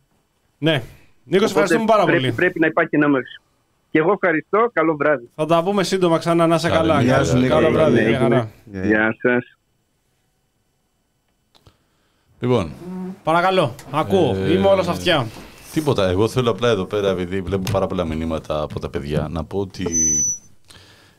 Είναι Τι μηνύματα; Το, το πιο, διάφορα Χαμός, μηνύματα χαμός. εδώ γίνεται. Εγώ είναι πολύ εύκολο να φέρουμε εδώ για να συζητήσουμε έναν άνθρωπο εκπρόσωπο της ε, Παλαιστινιακής κοινότητας και όλοι μαζί να συμφωνούμε ε, για όλο αυτό που συμβαίνει, την εθνοκάθαρση, apartheid όπως, ε, όπως το πει κανείς, ε, Πιστεύω ήταν- έχει τα επιχείρηματά του. Ε, αυτό, αυτό είναι το εύκολο, έτσι. Να φέρουμε εδώ, να αρχίσουμε όλοι να βρίζουμε το Ισραήλ, ε, που αυτό πιστεύω όλοι μας. Το θέμα είναι να δούμε ρεαλιστικά τι συμβαίνει εκεί. Τα μηνύματα είναι, δεν ήταν ξεκάθαρος αρκετά ο φίλος Ναι, ο ναι, Νίκος ναι. όσον αφορά το θέμα του Παρχάιτ. Ε, Ναι, ότι ήταν ε, πολύ υπέρ. ε, ότι Ε, κατά ας πούμε, και αυτό να, που γίνεται και, τώρα να της Χαμάς σημειώσω, και τα λοιπά. και να σημειώσω εδώ ότι επειδή μία συγκεκριμένη, ε, κάτι συγκεκριμένο που είπε ο Νίκος, όταν είπε ότι οι Ισραηλινοί ενδιαφέρονται πολύ για την ανθρώπινη ζωή, δεν μιλούσε για την ανθρώπινη ζωή των Παλαιστινίων. Όχι, όχι, όχι. Το ξεκαθαρίσαμε. τον ίδιο. Ο, ο Νίκος είπε ότι οι Ισραηλινοί δεν θα αφήνανε ποτέ, άμα το ξέραν, να γίνει αυτό από τη Χαμάς, έτσι ώστε να επιτεθούν πίσω, γιατί ε, ε, σέβονται πολύ την ανθρώπινη ζωή του δικού τους του λαού και δεν θα θυσίαζαν Ισραηλινούς Ρε παιδιά, για να γίνει όλο Αφού το αυτό. αποσαφήνισα εγώ και συμφώνησε, είπαμε των Ναι, οκ. Ισραηλινών. Οκ, ναι, το θέμα Του, είναι να το αίμα, κάνουμε. του, ε, του αίματος του, των, ε, του, των Ισραηλινών το οποίο είναι αυτό που λέει και προηγουμένως για το φόβος της ιστορίας που έχουν, ε, Εντάξει, έχει αυτό γίνει, είναι- τι έχει γίνει. Αυτό Παιδιά, είναι μια πραγματικότητα. ε, βέβαια τώρα, Παναγία μου. σαν, ε, σαν ε, συλλογικό Τα- τα ακουστικά υποσυνείδητο σου, Κώστα, του- τα ακουστικά Α. σου πάνε στο μικρόφωνο. σαν συλλογικό υποσυνείδητο του εβραϊκού λαού, εντάξει, υπάρχει αυτό το, το αίσθημα της υπαρξιακής, ας πούμε, Ε, ναι, εντάξει. ε, απειλής. Ότι απειλούμαστε και ότι πάντα θα απειλούμαστε και ότι είμαστε σε ένα χώρο που περικυλόμαστε από Άραβες. Ξέρεις, όλο αυτό υπήρχε πάντα στο, στο εβραϊκό κράτος. Ε, μ, αλλά το θέμα είναι ότι εδώ, νομίζω αυτό που πρέπει να κρατήσουμε είναι ότι ε, πρέπει να γίνει μεγάλη προσπάθεια να μην χαθεί το ηθικό πλεονέκτημα ε, στο, στο ζήτημα του Παλαιστινιακού. Ε, μ, δεν μπορεί ε, ένας, ένα κράτος ε, το οποίο ιδρύθηκε πριν 70 χρόνια και έχει κάνει απίστευτα ε, ε, απίστευτα εγκλήματα πολέμου όλα αυτά τα χρόνια. Ε, εγώ θυμάμαι επειδή έχω συζητήσει πολλές φορές με τον Νίκο ε, και επειδή έχει πάει πολλές φορές στη, στην Παλαιστίνη ε, και είναι μέλος κινημάτων υπεράσπισης του- του- των δικαιωμάτων στην Παλαιστίνη Ε, θυμάμαι να μου αναφέρει ιστορίες τώρα να βλέπει μπροστά του ας πούμε εκτρώματα από δυνάμεις ασφαλείας του Ισραήλ κατά παιδιών, κατά οικογενειών, κατά γυναικών δηλαδή όλα αυτά που βλέπουμε ε, στα, στα media τόσα χρόνια ε, ο άνθρωπος αυτός τα έχει, ε, τα έχει δει από κοντά. Και το θέμα είναι να μην, να μην χαθεί αυτό το, το ηθικό πλεονέκτημα ε, από ε, μια δύναμη η οποία ε, ξεκάθαρα 70 χρόνια τώρα κάνει, ε, εφαρμόζει μεθόδους εθνοκάθαρσης. Κάποιος θα σου πει αυτό που φαντάζομαι ότι λένε και οι φίλοι εδώ πέρα. Κάποιος πει δεν κάνεις ειδικό πλεονέκτημα όταν οι άνθρωποι πεθαίνουν. Ναι, κάποια εντάξει, στιγμή πρέπει να αυτό υπάρχει σου κάποια λέω. αντίδραση. Απλά η αντίδραση είναι αντίδραση. Αυτό που εξηγεί ο Νίκος. Τώρα, αν το συμφωνούμε ή όχι, δεν έχει σημασία. Πώς έχουν τα πράγματα, λέμε και σίγουρα με τη Χαμάς δεν πιστεύω ότι. Θα μου πεις, αν δεν υπάρχει κάτι άλλο, ας υπάρχει Χαμάς. Ή αν δεν έκανε καλά τη δουλειά, και το είπε ο φίλος, η Φατάχ, η PLO κτλ. Μήπω η Χαμάς είναι η μοναδική λύση που μπορούν να δουν και αυτοί τι μπορούν να κάνουν για να τελειώνει αυτό το ζήτημα. Μα η, η, η Χαμάς είναι απότοκο της, ε, της βίας που άσκησε το Ισραήλ όλα Ναι, αυτά τα ναι, χρόνια. ναι, ναι, ναι. Ε, Όχι, όταν, παιδιά, όχι. Η Χαμάς είναι δημιούργημα του Ισραήλ. πέ- πέρα από το ότι είναι δημιούργημα πέρα, ναι, το πέ- είπες και εσύ στην αρχή ακριβώς. Πέρα από το είναι δημιούργημα, γιατί ήθελε τότε να μειώσει τη δύναμη της Φατάχ και του, και του PLO ε, ο Σαρών και οι υπόλοιποι, ε, είναι και είναι απότοκο της βίας. Δηλαδή η τρομακτική δημοτικότητα που έχει η Χαμάς, ε, μην ξεχνάμε ότι βγήκε με εκλογές η Χαμάς ε, το 2006-2007 στη, στη Γάζα, ε, είναι λόγω της βίας που άσκησε το Ισραήλ τόσα χρόνια. Ε, όταν έχει εφαρμόσει ανοιχτά πολιτικές εθνοκάθαρσης. Είχα διαβάσει πριν χρόνια το, το πολύ γνωστό βιβλίο του Ιλάν Παπέ η, εθνοκά, η εθνοκάθαρση της Παλαιστίνης και έδειχνε πως πριν το 47 οι Ισραηλοί και οι Εβραίοι πριν καν δημιουργήσουν κράτος δηλαδή εφάρμοζαν τακτικές εθνοκάθαρσης σε παλαιστινιακά εδάφη ε, σε χωριά. Πώς τους μετέφεραν από χωριά από τότε και τους πήγαιναν είτε στη, στην, Ιορδα- στην Ιορδανία ή και σε άλλες, ε, και σε άλλες χώρες. Ε, οπότε είναι, είναι πάρα πολύ σύνδετο ζήτημα ε, και σίγουρα ε, αυτό που έγινε τώρα δυσκολεύει και αυτό που γίνεται τώρα και κάθε ένταση βέβαια δυσκολεύει μια, ε, μια προοπτική ας πούμε λύση σε ένα ζήτημα που απασχολεί τον κόσμο 70 χρόνια. Δημήτρη, κάτι θες να πεις; Ναι, εγώ θεωρώ ότι η, η λύση δεν μπορεί να βρεθεί και έχει μία μονομερή ε, διάσταση και αυτή λέγεται κράτος του Ισραήλ.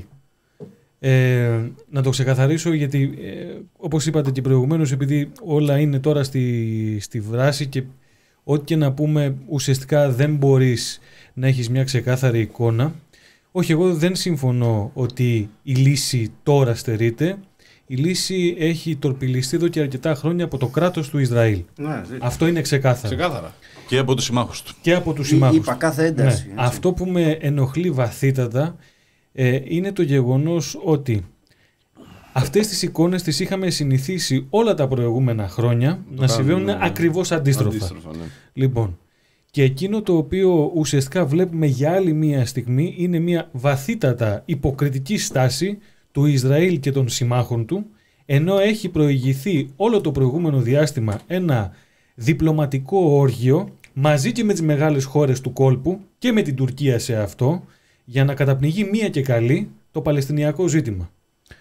Σε καμία περίπτωση, κατά την άποψή μου, δεν μπορούμε να ταυτίσουμε, γι' αυτό και ήταν το πρώτο πράγμα που ρώτησα, να ταυτίσουμε ε, μία ε, ένοπλη επίθεση κατά αμάχων με τις δίκαιες διαχρονικές διεκδικήσεις του Παλαιστινιακού λαού.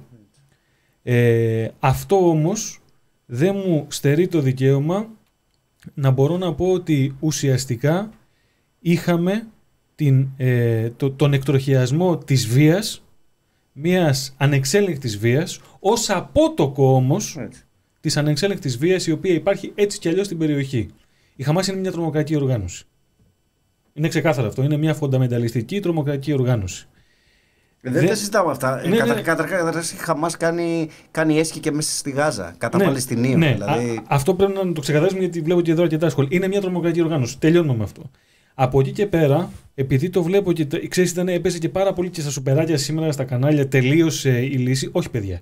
Η λύση έχει τελειώσει από τη στιγμή που ο Θείο Σαμ, είτε με την προβιά του Biden είτε με την προβιά του Τραμπ, βγήκαν και με τη συμμετοχή φυσικά και της ελληνικής αριστερής κυβέρνησης του ΣΥΡΙΖΑ, μην τα ξεχνάμε και αυτά, βγήκαν και κήρυξαν μονομερός την Ιερουσαλήμ ε, ως πρωτεύουσα του Ισραήλ. Και από πριν, και από τις συμφωνίες Λοιπόν. του Όσλο και όλα αυτά. Βλέπουμε ότι το τελευταίο διάστημα είχε υπάρξει μία ξεκάθαρη ε, λειτουργική προσέγγιση του Παλαιστινιακού ζητήματος με όρους ε, που, που ήθελαν να πνίξουν μία και καλή το, το, όλο, το όλο θέμα και αυτή τη στιγμή έχουμε έναν, ε, μ- μία πράξη η οποία διεκδικείται από πάρα πολλούς πατέρες.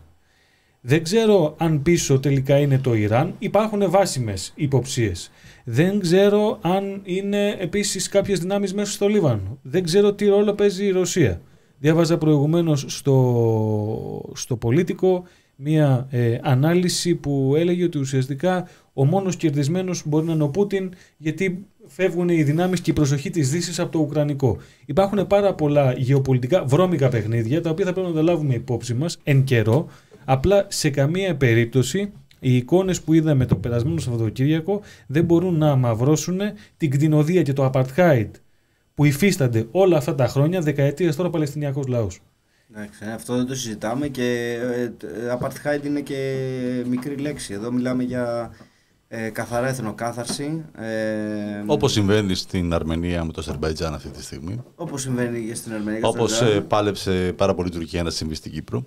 Ναι. Ε, και, το, και το ζήτημα είναι ότι αυτό το πράγμα κρατάει τώρα ε, 70 χρόνια ε, ε, με την απόλυτη στήριξη των δυτικών δυνάμεων ε, στις προσπάθειες του Ισραήλ να επιβληθεί ε, στην περιοχή ε, και ε, φυσικά έχουμε ε, και ένα τεράστιο έτσι ε, ένα, ένα κύμα μάλλον ε, ε, και ομοβροντία τουλάχιστον στην Ελλάδα ε, υπεράσπισης των Ισραηλινών συμφερόντων δηλαδή ξαφνικά ξεχάσαμε τις ευθύνες ε, του, ε, του δολοφονικού κράτους Ισραήλ Έχουν τρελαθεί. έτσι.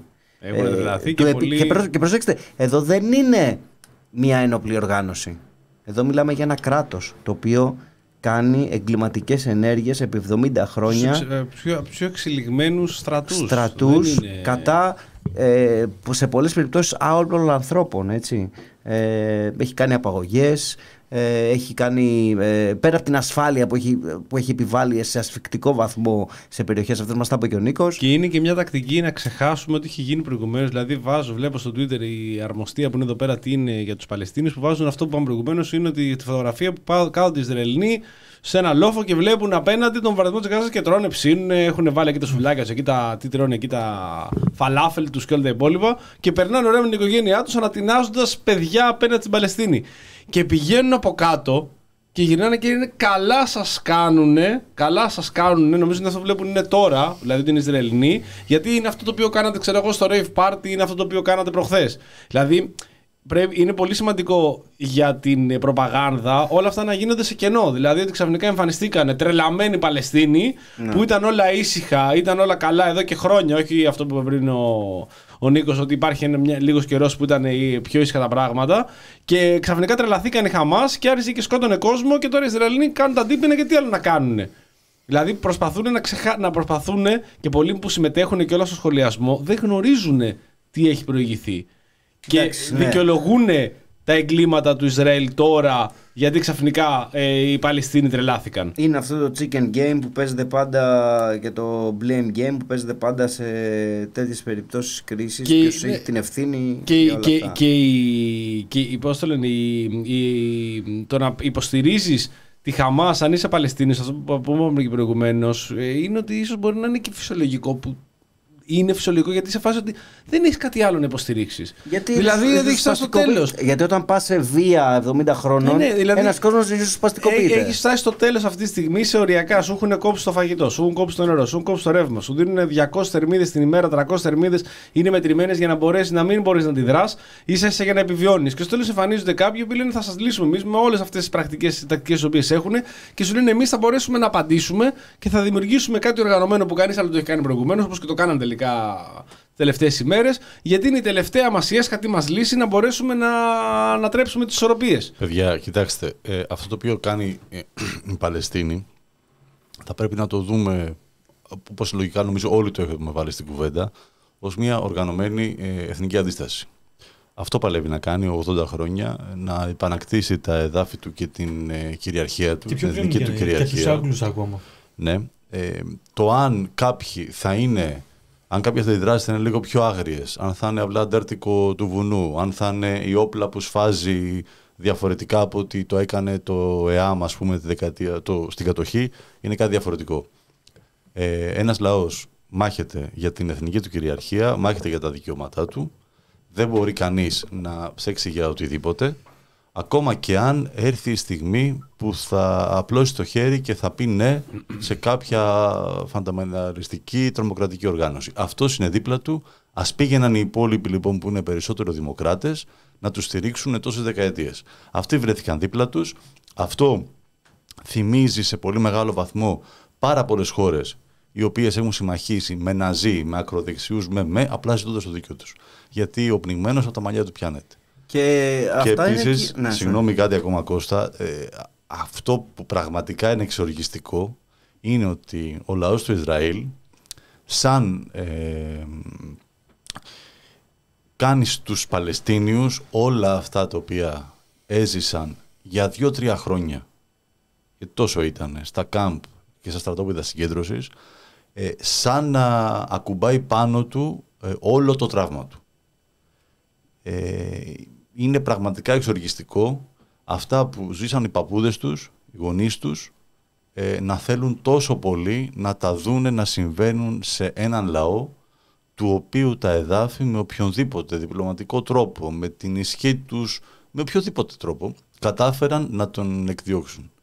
Ε, πάνω σε αυτό που λες Γιάννη, ε, τον ανέφερε και ο Νίκος, ένα σπουδαίο πανεπιστημιακό Ισραηλινό, ο οποίος ε, έχει υποστηρίξει τους Παλαιστίνιους όλα αυτά τα χρόνια, έχει εκδιωχθεί από το λόμπι το Ισραηλινό στην Αμερική ε, και δεν μπορεί να βρει πανεπιστήμιο να δουλέψει εδώ και 20-30 χρόνια. Ε, ο Νόρμαλ Φίρκερστιν έχει γράψει ένα ε, φοβερό βιβλίο, ε, το Holocaust Industry, πώς δηλαδή οι Ισραηλινοί έχουν εκμεταλλευτεί το ολοκαύτωμα και ουσιαστικά γύρισαν υπέρ τους ε, αυτή την τραγωδία που έζησαν ως, ως, ευρα, ως εβραϊκός λαός και χρησιμοποιούν ίδιες μεθόδους ε, απέναντι στους Παλαιστινίους. Ακριβώς. Μα Και, αυτό και το ακρι- έχει γράψει Ισραηλινός αυτό το πράγμα. Αυτό ακριβώς Κώστα, ότι και το ολοκαύτωμα υπάρχει ολόκληρη ε, κινηματογραφική βιομηχανία πίσω από αυτό. Ε, είναι τρο... Κανένα άλλο σε- συνολικό τραύμα, καμίας άλλης ε, εθνικής ομάδας, ε, ενώ ομάδας ε, έθνους, ε, κράτους, ε, οπωσδήποτε και να το πούμε, δεν έχει καταφέρει να περάσει το τραύμα της τόσο πολύ όσο ε, το ολοκαύτωμα. Ορθώς έχει την προβολή που, που το έχει. μεγαλύτερη- Ορθώς. μεγαλύτερη γενοκτονία. Αλλά οι Ρωμά δεν κατάφεραν, για παράδειγμα. Το κατάφεραν. Εντάξει. Δεν Όχι. είχαν σε απόλυτο. Ακόμα και στο Βερολίνο, πας σε ένα μνημείο που είναι όσο το γραφείο εδώ για τους ε, Ρωμά. Για τους Εβραίους το αντίστοιχο είναι κάποια στρέμματα. Ρε παιδιά, δεν μειώνουμε το ολοκαύτωμα. Δεν μειώνει κανείς το ολοκαύτωμα. Γράφουν εδώ πέρα. Το δεν ολοκαύτωμα μειώνουμε το ολοκαύτωμα. υπάρχει. Λέμε Το ολοκαύτωμα έγινε, σαν υπήρξε. επιχείρημα και πρακτικές. Αυτό λέμε. δεν είναι Να- πάρα πολύ λοιπόν, άσχημο. Λοιπόν, λοιπόν, μισό λεπτό, θέλω να πω κάτι, να πω κάτι, να πω κάτι. Είναι μια λεπτή συζήτηση αυτή και μια λεπτή κουβέντα που οτιδήποτε και αν πεις είναι να πατάς πάνω σε ένα ναρκοπαίδιο. Υπάρχουν, υπάρχουν κάποιες βεβαιότητες στα μυαλά πολλών ανθρώπων, όπως και στα δικά μας. Όλοι οι άνθρωποι έχουμε βεβαιότητες για πάρα πολλά πράγματα. Και γενικότερα υπάρχουν κάποια πράγματα τα οποία μπορεί να πατήσεις πάνω και να χτυπήσεις ευαίσθητες χορδές. Πρώτα απ' όλα χρειάζεται ψυχραιμία. Είναι τρομερό ότι μέσα σε 5 λεπτά έχουμε γίνει από Ναι, ναι, ναι, ναι, υπερασπιστέ του ακριβώς. Ισραήλ, αρνητές του ολοκαύτωμα. Αρνητές Ναι, του Σταματός. Πώς γίνεται αυτό, ρε Ναι, παιδιά, για ναι, πες ναι, μας. δεν γίνεται. Πες με, ναι, καταπληκτικό. Επί, επίσης είμαστε τέσσερα άτομα, τα οποία ο καθένας λέει τη γνώμη του ο ένας μετά τον άλλον. Ναι, δεν είναι ένας ο οποίος μιλάει και θα μπορεί να έχει μια στοχευμένη Και ούτε άποψη. μπαίνουμε εδώ έχοντας πριν συνεννοηθεί ότι Α, θα συμφωνήσουμε σε Ναι, μια όπως δεν συγκεκριμένη δεν συμφωνούμε, μας, Από με, την πρώτη στιγμή ήμασταν έτσι. με τους Σοκρατές μπορεί να συμφωνούμε, να διαφωνούμε. Μας χάρη αν ακούσει ένα άλλο podcast, ξέρω εγώ, του Ζωσιμάρ, μιλάει μόνος άνθρωπος, δεν έχει κανένα αντίλογο, μιλάει, λέει την άποψή του κτλ. Έχουμε και Παράδειγμα. εμείς εδώ με τον Γκούλαλη, τον αφήνω τον Έχουμε, Γκούλαλη, ναι. σε δίνει εκεί κάτι. Ψυχραιμία. Όλοι, όλοι με τους Παλαιστινίους είμαστε. Δεν είναι κανένας με του Δεν είναι Ισραήλ, κανένας, με τους Σιωνιστές. κανένας, κανένας. Κανένας. Κανένας. Πιστέψτε μας. Αλλά ταυτόχρονα δεν μειώνουμε το ολοκαύτωμα λέγοντας ότι είμαστε με το Όχι, Ισραήλ. όχι, όχι, δεν το Υπάρχει το αγγίζουμε. ολοκαύτωμα και είναι πολύ σημαντικό. Και πήγες και πρόσφατα κιόλας. Και πήγα και πρόσφατα και όπως είπαμε και λέω και Στο- εγώ στο Γιάννη. στο Auschwitz. Λέω Γιάννη ζητού και λέω ναι, αλλά σε απόλυτους αριθμούς κανένας δεν συγκριθεί με το ολοκαύτωμα. Δηλαδή βλέπεις ότι εγώ προσπαθώ να πω στο Γιάννη κάτι. Για να πούμε. Δηλαδή δεν μπορούμε να κάνουμε μια εισαγωγή, δεν μπορούμε να κάνουμε ε, ένα, μια συζήτηση και μετά να πάμε σε έναν επίλογο για να πιάσουμε όλα τα θέματα. Παιδιά, Ε, πρέπει πας- να κάνουμε πάλι- συνέχεια Ξέρετε- disclaimer. Συνέχεια Πάλι, disclaimer. Ξέρετε- πάλι Morty Python είπε Τζεχόβα και τρώει τη μέτρα. Πρέπει να προλάβει να ολοκληρώσει. Ξέρετε μετά από αυτά τα χρόνια τι πιστεύουμε, ξέρετε ποια είναι η άποψή μας, είναι ξεκάθαρη. Εννοείται πως εδώ πέρα και οι τέσσερι που είμαστε και σίγουρα όλοι οι κορατέ είμαστε όλοι με το δίκαιο της Παλαιστίνης και θεωρούμε ότι γίνονται τραγωδίες και εκτελέσει. Έχουμε πει 15.000 φορές. Ταυτόχρονα δεν είμαστε αρνητές ολοκαυτώματος, δεν είμαστε ούτε Άδωνος Γεωργιά που λέει βιβλίο τίποτα άλλο. Μπορούμε να είμαστε πολλά πράγματα ταυτόχρονα και να μπορέσουμε να κάνουμε μια συζήτηση. Ψυχραιμία, ηρεμία, Και- χωρίς α- χωρίς εντάσεις. Ε, ε, φυσικά είμαστε με τον Παλαιστινιακό λαό. Δεν, τι- το- δεν χρειάζεται να συζητάμε αυτά τα πράγματα. Δεν είμαστε με τον Παλαιστινιακό λαό φορώντας τις μαντήλες του Παλαιστινιακού λαού και την επόμενη φορά να γυρνάμε και λέμε για τον Νετανιάχου ότι είναι καλός. Πάλι δεν έχουμε αυτό. Ακριβώς. Είναι, είναι ξεκάθαρα αυτά τα πράγματα. Γράφει μετά, λέει ο φίλος ο Νίκος για το ΣΥΡΙΖΑ, γράφει άλλο με το ΣΥΡΙΖΑ, γράφει άλλο φίλο Ναι, από κάτω. ναι, ναι. Δεν μπορούμε όλοι να είμαστε με όλοι ευχαριστημένοι.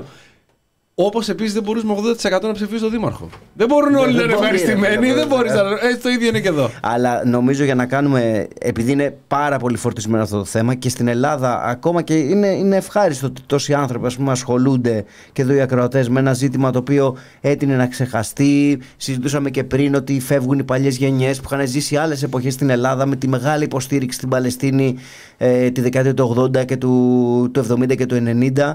Ε, και είναι πολύ ευχάριστο ότι ασχολείται, ασχολείται ο κόσμος.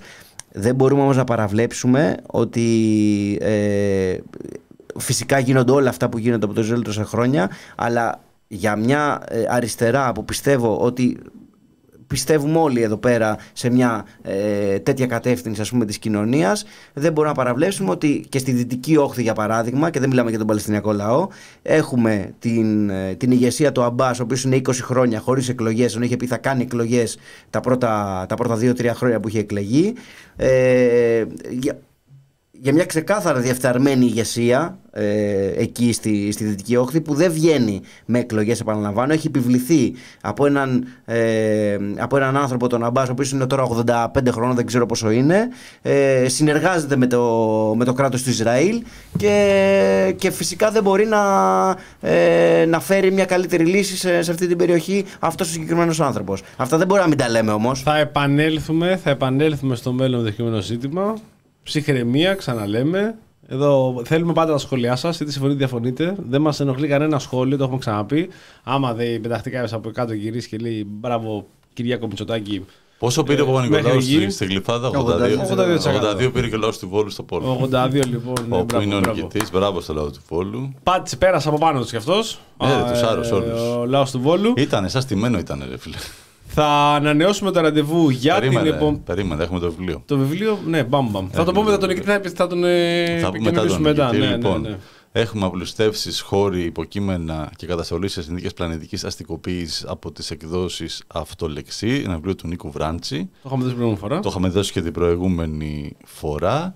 Ε, θα το κερδίσει αυτός που θα στείλει πρώτος τη λέξη, Θα στείλει πρώτα στη λέξη Παλαιστίνη. το ξέρα, στο inbox του Νόστιμο Νήμαν στο facebook. Ναι. Επίσης, να πούμε, ε, για τις ε, κούπες που Μπράβο, έχουμε, μπράβο, μπράβο, μπράβο. που έχουμε διαθέσιμες για, για όσους μας ε, στηρίξουν με το ποσό των 10 ευρώ είτε μέσα από το Patreon είτε μέσα από το Buy Me a Coffee. Είμαι σίγουρος ότι πολλοί ακροτές θα μας φέρουν στο κεφάλι αυτή με τι κούπε. Ναι, θα δεν τις πειράζει. πάρουν Έτσι για είναι να ο- έρθουν για να μας έτσι φέρουν είναι στο ο- κεφάλι. Έτσι είναι ο Ισχύει σε διάλογος. αγάπης, έτσι ναι. είναι. Ναι, ναι, ναι. ναι. Λοιπόν, θα κερδίσουν. Άμα να παίρνει ε, ναι. λοιπόν, ο- ναι. Όχι, θα, θα την πάρουν. Λοιπόν, ναι.